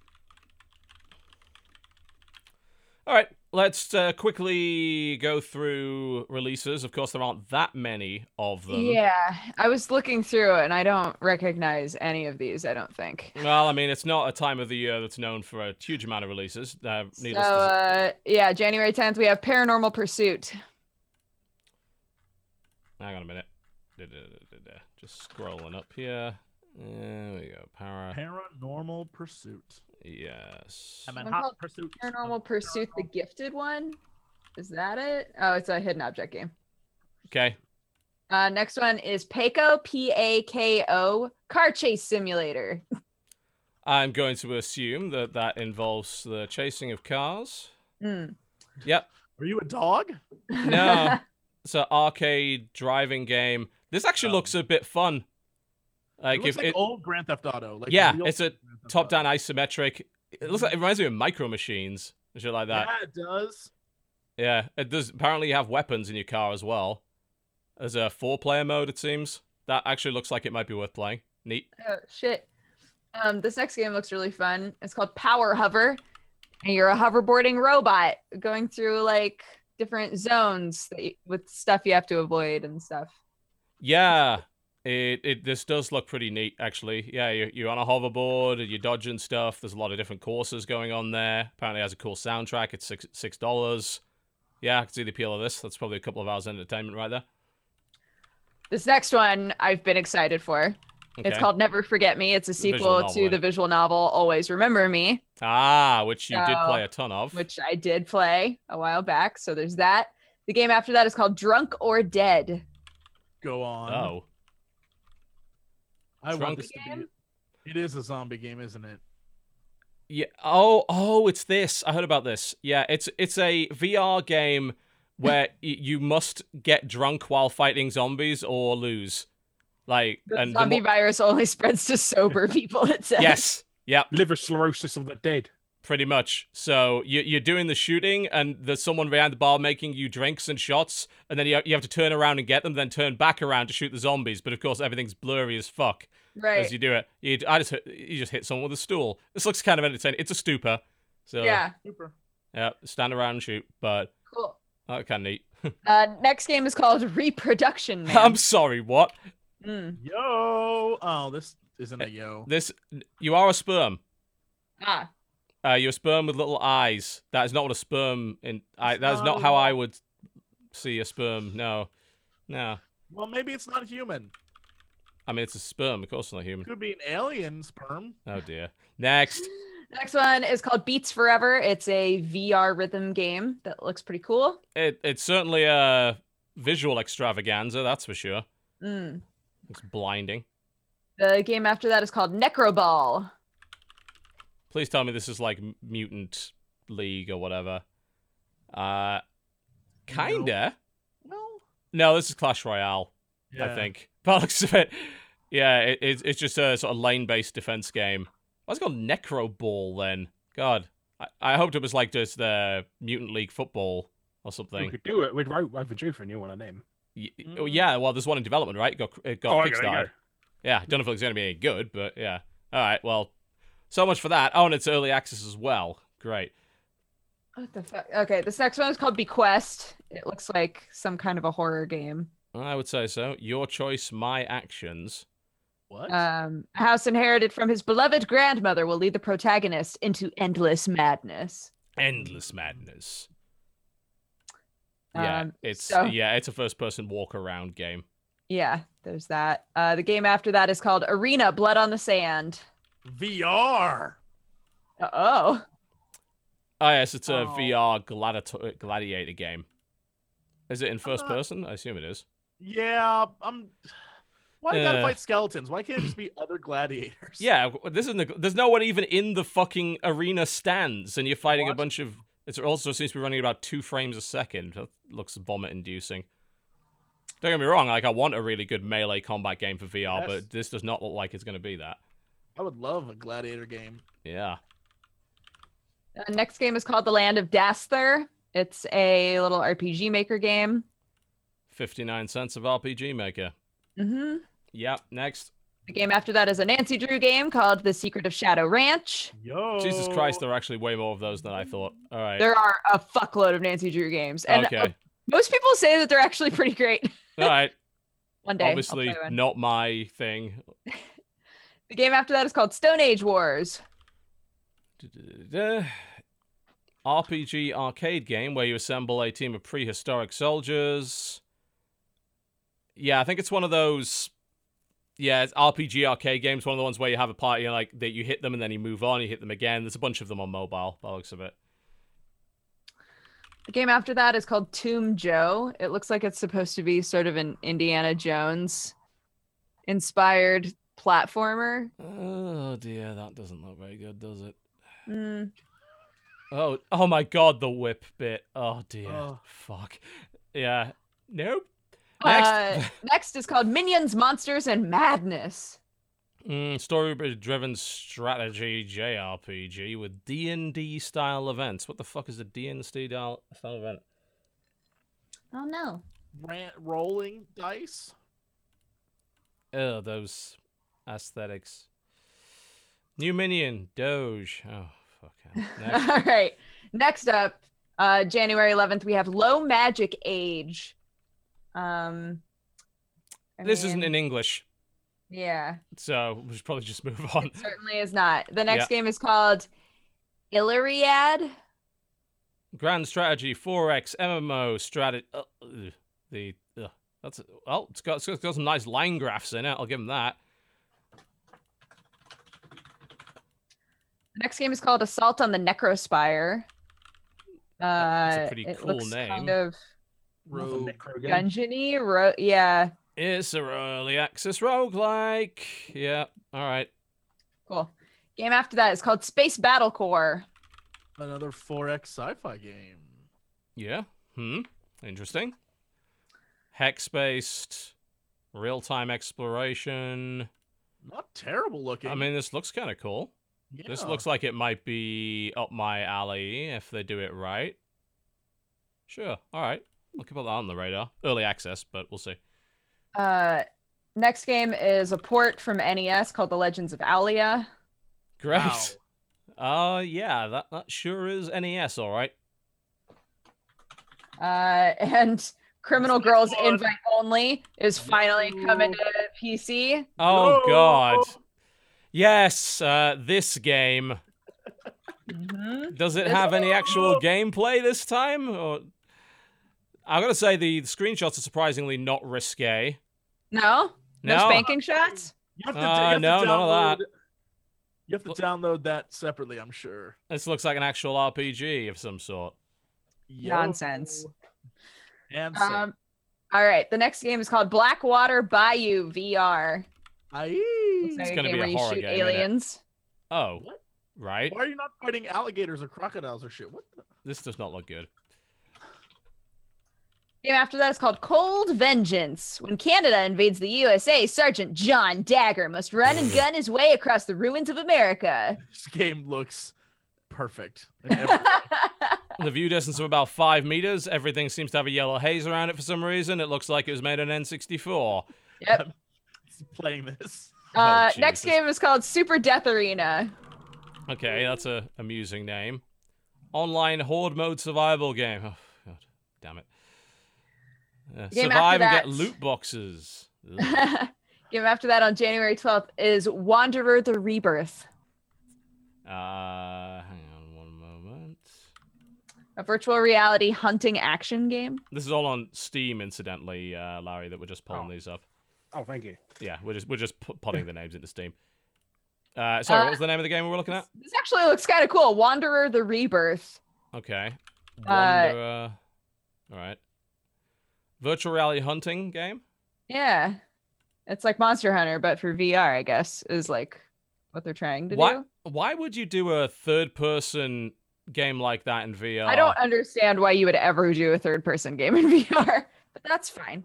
Okay. Uh, I don't know how this benefits from being in VR. Yeah. Uh, the next game is called Caladrius Blaze. Sounds like Here it is. like baby's first RPG character. An epic tale that begins with shooting missiles. Uh, Just Uh, like all, just like all epic tales, right? popular tags are sexual content and shoot 'em up. Sorry, what? I wasn't looking at it before, but I'll give it a chance.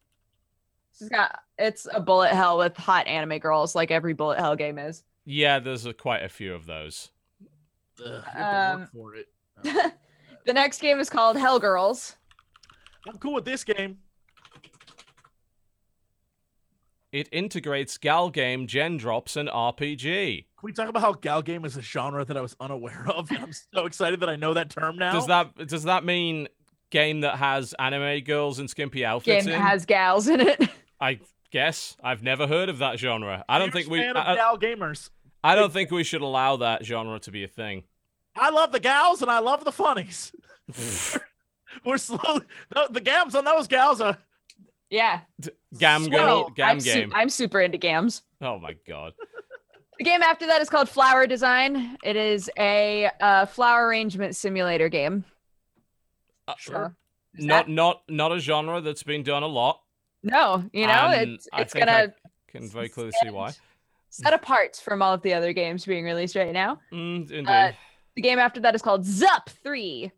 Zup. Z. Well, apparently there's been three of Zup. these. It's a physics-based puzzle game, and apparently there's been three of them. There's blocks, they fall. The game after that is called Lucid Trips VR experience taking place in planetary dream worlds.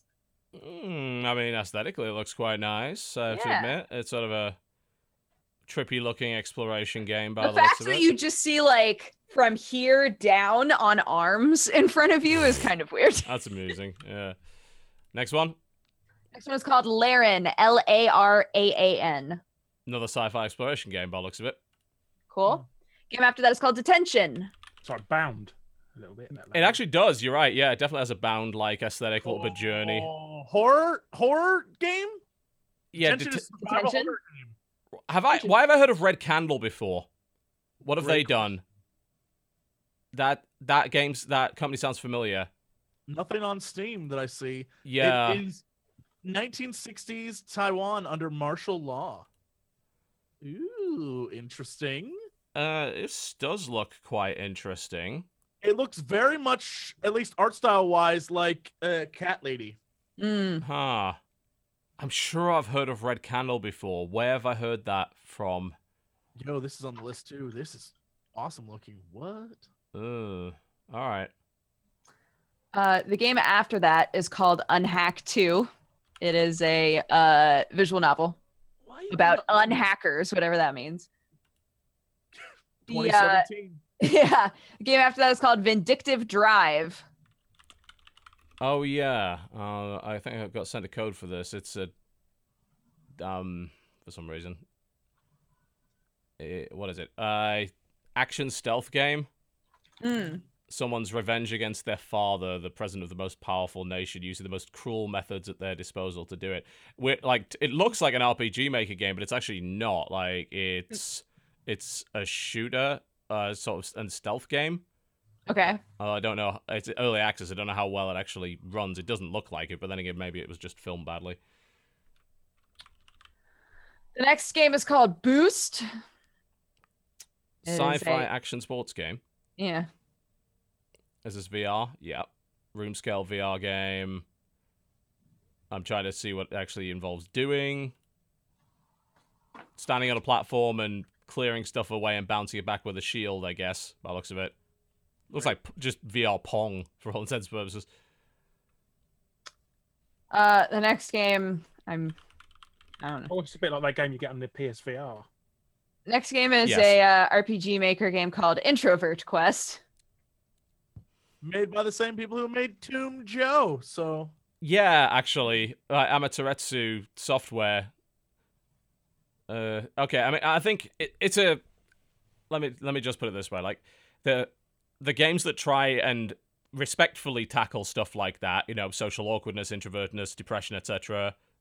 Cool, pretty important to try and do that. Uh, Whether or not this actually does it well is a different matter entirely. Uh, considering he's talking to a horse at one point, I have a feeling that they're probably not playing it seriously. the game after that is called Fractal. Um, action adventure game is how it's listed. Uh, real time combat in stylized VR vistas. Apparently. Uh, I'm not. Dazzling dimension of colours. Oh, this is this is kind of neat. Um, the, I mean, the, obviously there's tilt brush already for VR, but the you can you- you've got a sort of virtual colored brush, and you're able to paint sort of colored fractal designs around. As to what you actually do, other than that, apparently you can reshape the world and the fate of its denizens. That's not really being shown by the gameplay. Yeah, it's that right at the end seeing it does here. it. You're fighting robots. Oh, really? Paintbrush, Uh, I'm yeah. just. Oh, I see now. Yeah. All right. Uh, okay, I can get behind that. Uh, okay. The next game is called Bear Slayer. All I'm right, s- I'm I'm, interested. s- I'm staring at these screenshots, trying to figure out what the fuck you play in this game. It's a. What is that thing? Yeah, look at yourself in these screenshots. What are you? I don't have a fucking clue what that is. I'm so confused. It's apparently about a Latvian epic folk hero uh, called, and I'll probably butcher this pronunciation. I apologize in advance to all of our Latvian viewers. Uh, L- L- Lakplis- Lakplesis. Looks like a Super Meat Boy knockoff. It does a little bit, uh, but it seems like they are apparently retelling a Latvian folk tale with it. Okay. It doesn't look that bad. I No. just have no fucking idea what that character is, as you said, but it looks pretty snappy and like aesthetically it's quite well defined. I don't want to play it because it's basically a platformer with spikes in it, and I hate Yes. those. But It's Meat Boy, isn't it? yeah, very much so. Meat Boy with a well, I mean, Meat Boy also had a story, but yeah. Guys, this next game looks nuts. It's called Rotation Phonology Break. I can't even understand what. How this game is played or what's going on. Yeah, More, same. more importantly, the plot is a simple RPG game telling the story about overturn the government's wrong decision. Okay, but what does that have to do with fighting weird fruit? what in the like, hell is this thing? Yeah. was the wrong decision creating sentient fruit people? Because that's what this game is. Y- yeah, it seems like a kind of up. You, s- I, I think several of these uh, cats. Like the, what the fuck? I can't figure out. Yeah, I There's so much happening on the screen. There's nothing simple about this RPG at all. Not at all. What the hell is going on? It might be a little bit Plants versus Zombies. I, I think you may be right, actually. Yeah. It seems like it's Hmm. maybe a lane based sort of RPG defense thing, but there's so much other weird shit going on.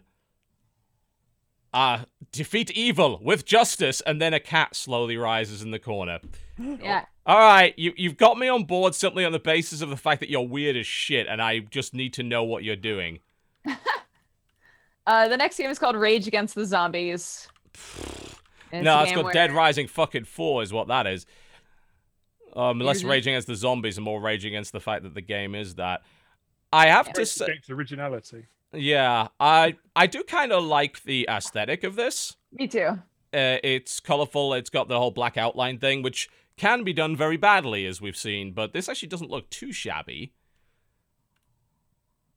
Waves of various Mm. zombies want to be your best friends, but it looks like you prefer to see them dead.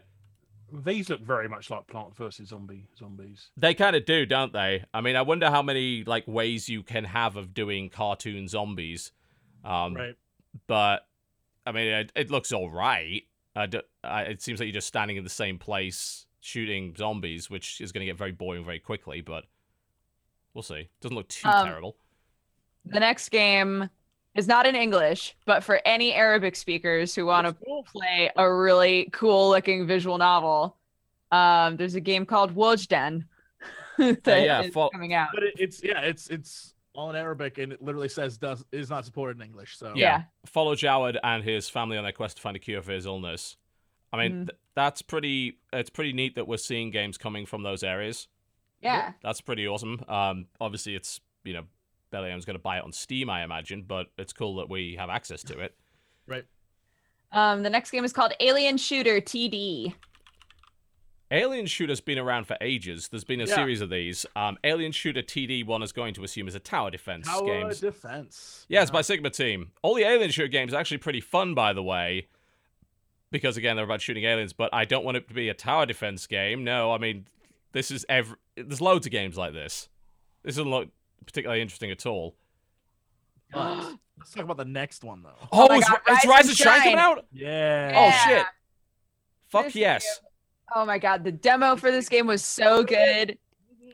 Dude, this game I've been excited for this. Uh, yeah, I played. I, I think uh, uh, I was more enthusiastic for this than a lot of people were when they were watching my video of it. This game is fucking great. It's uh, really cool. I mean, it's not a platformer, but it's a 2D action game. It's got an incredible art style. I mean, fucking look at that. That looks inc- amazing. And it's set in a, a video game world where video games are real and the characters of video games are real. But obviously, they're named kind of different things. So I think you, you get your gun from a Link like character that gets shot in the head by the government at the start of the game. It's fucking awesome.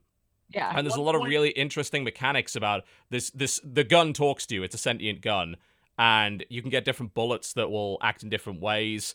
There's ones that you can control, but only if you're inside an electrical field. So you've got to use momentum to get the bullet from the one to the next. It's Mm. fucking great. It's really cool it's coming out now. This is actually like the the one to look at this week, I think. Yeah, for It's a- sure. At one, all you know is at one point the dog from Duck Hunt is like an evil villain who chases you around, and it's amazing. He like harasses you the entire level. It's great. What did Keiji uh, Inafune create, um, gave quotes for how good the game was as well. he did? Uh, unfortunately, you Yeah, know, It's uh, better than my consider- shit. yes, uh, they call it a think and gun game. Like it's less about your reflexes and more about planning how to kill the stuff. Because, like I say, you have the different bullet types you can use to do it. Right. Um, and you die pretty much instantly in this game as well. Yeah, keep an eye on this one. Ad- uh, uh, yet again, Adult Swim fucking publishing something that looks awesome. It was great. Yeah. Yeah. Uh, the next game is Cemetery Warrior 3, which doesn't look great, but you know. Oh well. Uh, I can't imagine anything called Cemetery Warrior 3 being a world beater. Dynamic, exciting 3D first-person shooter with great graphics. Uh, really. I, I, Couldn't advertise having crack graphics, are they? oh my god. The melee weapon is a chain that you sort of flail very randomly at them. You know what kind of bothers me is like I do want a bunch more like FPS that are just sort of more classic, kill a lot of shit, but everyone seems to do them badly. That's the unless you're playing Doom, which obviously is awesome. All of Mm. this is not what I played FPS for back in the day. Like the all these animations look terrible, and the enemies look awful and stuff. It sucks. Yeah. Oh well. Uh, the next game is called Not Dying Today. The guess. zombies all looking the same. Yeah, it's a side-scrolling game. They beat 'em up. Co-op, local co-op, multiplayer. I mean, the trailer's got some really nice, like comic book style stuff going on with it. Uh, d- I mean, it looks okay. It does look a bit repetitive, I have to admit. That's an explosive chicken. Interesting. I might have a look at this just because I do like side-scrolling brawlers.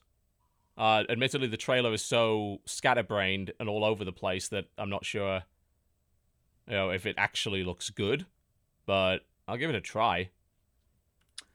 The next game coming out on the 14th is called Arena Hero. It's listed as a strategy RPG, which I don't necessarily see in the footage, No, but No. SRPG is a very specific genre. That's like Fire Emblem, Shining Force, Ogre Battle. This is none of those. yeah, This looks like a twin stick. It really does. it does. does. look like a twin stick. Yeah. yeah. S- I, that's yeah, that's odd. Okay. Um, so there's that one. Fluffy is the next game. Really. You're a furry creature who's afraid of the rain. Needs to get home before it rains. It's a Russian game, apparently. Yeah, it, it just looks like one of those ultra difficult platformers. Yeah. Uh, the next game is called Steamhammer VR. Okay. So Steam Hammer VR, The Rogue Apprentice, London, 1892. I don't know. Yeah, I guess so. Uh, apparently, there's a bunch of oh, oh my. Uh, so you're fighting a bunch of kind of steampunky clockwork robots with re- weird, cool steampunky like weapons. I think it's a stupa by the looks of it, Mm. but I do appreciate the originality of the weapons. There's some really cool looking shit in this. Early access though, so maybe wait. The next game is called DED. Dead. Uh, Dead. Dead.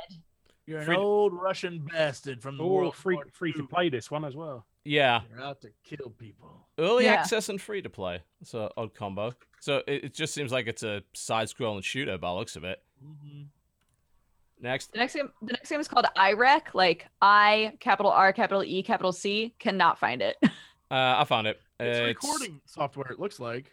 It's not. Um, it's a first-person narrative exploration game, apparently about like, uh, looking at some sort of mystery or whatever. I think, a mystery game. Oh, Well, what I found was not that. So No, great name. no, Great apparently not. Uh, the next game is called Toledo VR. Become a god and destroy the enemy towers and minions. okay. Uh, Uh, I mean, it looks like it could be fun, maybe. I mean, I like the idea of like being a god from a godlike perspective, but that's not what I'm seeing here. Yeah. And oh my god, how slow is that character? All right, next Game after that is called Cards of Chaos. cards. I'm interested. I don't know that this is. What This looks adorable. This is not a card game at all. Lies. Uh, play the right cards at the right time. So I guess it is a card game. Uh, oh, this is a bit Mario Mario Party cross with a card game. Like I Hmm. think. Uh, Yeah, you you play mini games to yeah. It is it is a little bit of uh, Mario Kart Mario Party esque kind of game. All right. Next. Uh, and then the final one is called Hellphobia. Hellphobia. I assume most people have that particular illness. Uh, 10 levels of, yeah, top down shoot shit game, by the looks of it. I think that's about it. Why do I have a feeling that there it was. reminds me of um oh that game on the PS One. Uh, Oh, loaded? loaded. That's it. Yeah. That game was slow. That was a cool idea, but yeah. Yeah, it does remind me a bit of that. I feel like we're missing something, like, kind of big that wasn't on that list. Really? maybe for a console or something. Not sure. I know the really the reviews for Gravity Rush 2 just came out, but I think that's out next week, Oh, isn't it? Gravity Rush Two. That's yeah, not out on. tomorrow, is it? I don't think, right? Not that Uh, I'm is aware it of. Out? Almost I'm certain there's something coming out tomorrow. Uh, the 18th. It says. Yeah. that comes out on the 18th. But there's something else. Maybe I'm maybe I'm just mistaken, but I thought there was something something coming out tomorrow for console. I don't Guess know, not. bud. Yeah, I don't. No, guess not. Don't think so. Anyway, uh, Yeah, Rise and Shine is the it's 13th. just Rise and Shine, right? And uh Hatsune Miku project something or is, is January 10th. That's today. If anyone wants to had seen Hatsune Miku wants to dance. But uh oh, 2064 read only memories is the 17th. Yeah, no, that's it. There's nothing out right now. No, nothing too big. All right, cool. Excellent. So Rise and Shine then basically. Pay attention to Rise and Shine is the answer Yeah. this week, I think. That's that's the one that looks like it's going to be pretty damn good. Oh Oh, yeah, yeah, and Dra- Xbox One as well. yeah, yeah. Uh, Dragon Quest VIII is also coming out at 3DS, I believe. Finally, I think that's it. All right. Cool. Well, uh, I would instead use the opportunity to maybe catch up on some stuff you've missed over the last few months. Like I'm going to, for instance, do that with Hitman. Mm, good call. Yep. I haven't got New around one. to playing that yet. It's finally done. Yep, the new one has finally actually finished its episode, so I'm going to play that, I think, over the next week. That sounds like the way to go. But that about wraps us up for the show, folks. So, without further ado, Mr. Larry, what can we expect on your channel over the next couple of weeks, and where can we find you? Uh, well, I am over on youtube.com forward slash Larry. So I gotta. got Do you actually a- have Larry? I do, yes. Wow, that's Yes, a I- that's a high value name. That one. It is. It's uh, basically as a you can get vanity addresses. If you Yes. find an address of somebody that's banned, you can ask your YouTube network if you can nick it. And Yeah, Right. yes, you got Larry. That's impressive. Yes. Cool. Uh, what's coming up? uh, I am doing some more fact hunts. The next one is going to be on five games consoles that are literally rotting away. Ah. Okay. So basically, uh, these are consoles which probably will not exist in the next ten years. They will just don't work. They will rot away. Uh, so is the Dreamcast on that list, or is the fact No, that, no, it's not on the list. No. I remember the issue with that one screw that you had to screw back in every couple of years, otherwise it would uh, keep resetting the machine. But I guess that still works, as it were. I remember that one. Yes, yes. Yeah. And I th- I think it's looking at the air vents clean on that one. It's going to work fine. But I've got one console on the list that's the power supply it comes with is so dangerous it's literally going to catch fire. So Whoa. every every single one. Yeah. What? Oh, what? That d- z- that that's really bad. like, Yes. Basically, yeah. Well, and it's also going to fry the system as well when it goes as well. So lovely. I, I, I'm hoping that that won't happen where it's unplugged. no, it won't when it's unplugged. When it's plugged in and switched on, as uh, you can sort of limit it as long as you turn the machine off first before unplugging it and stuff. like that. right. Okay. But, uh, basically, it's such a cheap, shoddy Chinese knockoff power supply they got in for it for it to make it cheap. oh, That Christ. they are literally going to blow soon. So that's going to. That's not good at all. uh, Yes. yeah, so maybe watch that to make sure you're not going to blow your house up. yes. This has So been a public service announcement. Don't Oh, don't be too upset, Jesse. So Thank you very much for coming on the show today, Larry. Much appreciated. oh, thank you very much. I'll see you again in three years. Indeed. Uh, Jesse, what's uh, coming on? What's going on in your channel the next week or so? Jesse? Jesse? Oh, Hi. me? Yeah, you. The only Jesse in the room. Sorry, I didn't hear my name. I thought you said Dodger. Uh, look, we are working on creating a very fun video about if I was put in charge of changing Final Fantasy 15. So that'll be coming shortly, and more scary game squads coming down the pipeline. And this weekend, expect some multiplayer mayhem and greenlight videos to come back. So we're ramping things up. Cool. Me? I mean, yeah. um, hello, me. Um, well, we've got the rest of Last Guardian going up in big VOD chunks. So if you are interested in watching that, go for it. Uh, I recorded a new Welcome to the Fandom. Gonna pilot out a new show, hopefully this week. And um, yeah, if you're around tonight and you like manga, you should tune into Manga Pod. We're reading a manga called Gabriel Dropout that's about an angel that comes to Earth and then realizes that video games and manga are awesome and becomes a total shut in piece of shit. Okay. and it's pretty great. So if you'd like to watch that, you can find it on twitch.tv slash dexterity bonus at 7.30 p.m. tonight. Very cool. All right, pretty much wraps up the show, folks. Thank you very much for watching the co-optional podcast. We'll be back most likely at the same time next week, that being 3 p.m. Eastern, to be found here on twitch.tv slash totalbiscuit. If you missed any of the show and you happen to be watching live or just catching the tail end of it, if you're a subscriber to the channel, you can watch it instantly right now on the video section of twitch.tv slash totalbiscuit. If not, it will be released as usual on Thursday on YouTube, iTunes, RSS feeds, SoundClouds, and all that good stuff. Big thank you for watching the show. And again, if you're watching live and you haven't caught the deal over at chrono.gg slash TB in support of the Prevent Cancer Foundation with games done quick, the System Shock pack, which is System Shock Enhanced Edition and System Shock 2 for $4. Head on over there for a key for that if you so desire would like to support a little bit of charity and scare the living hell out of you. We're done. Thanks a lot for watching the show, ladies and gentlemen. Goodbye.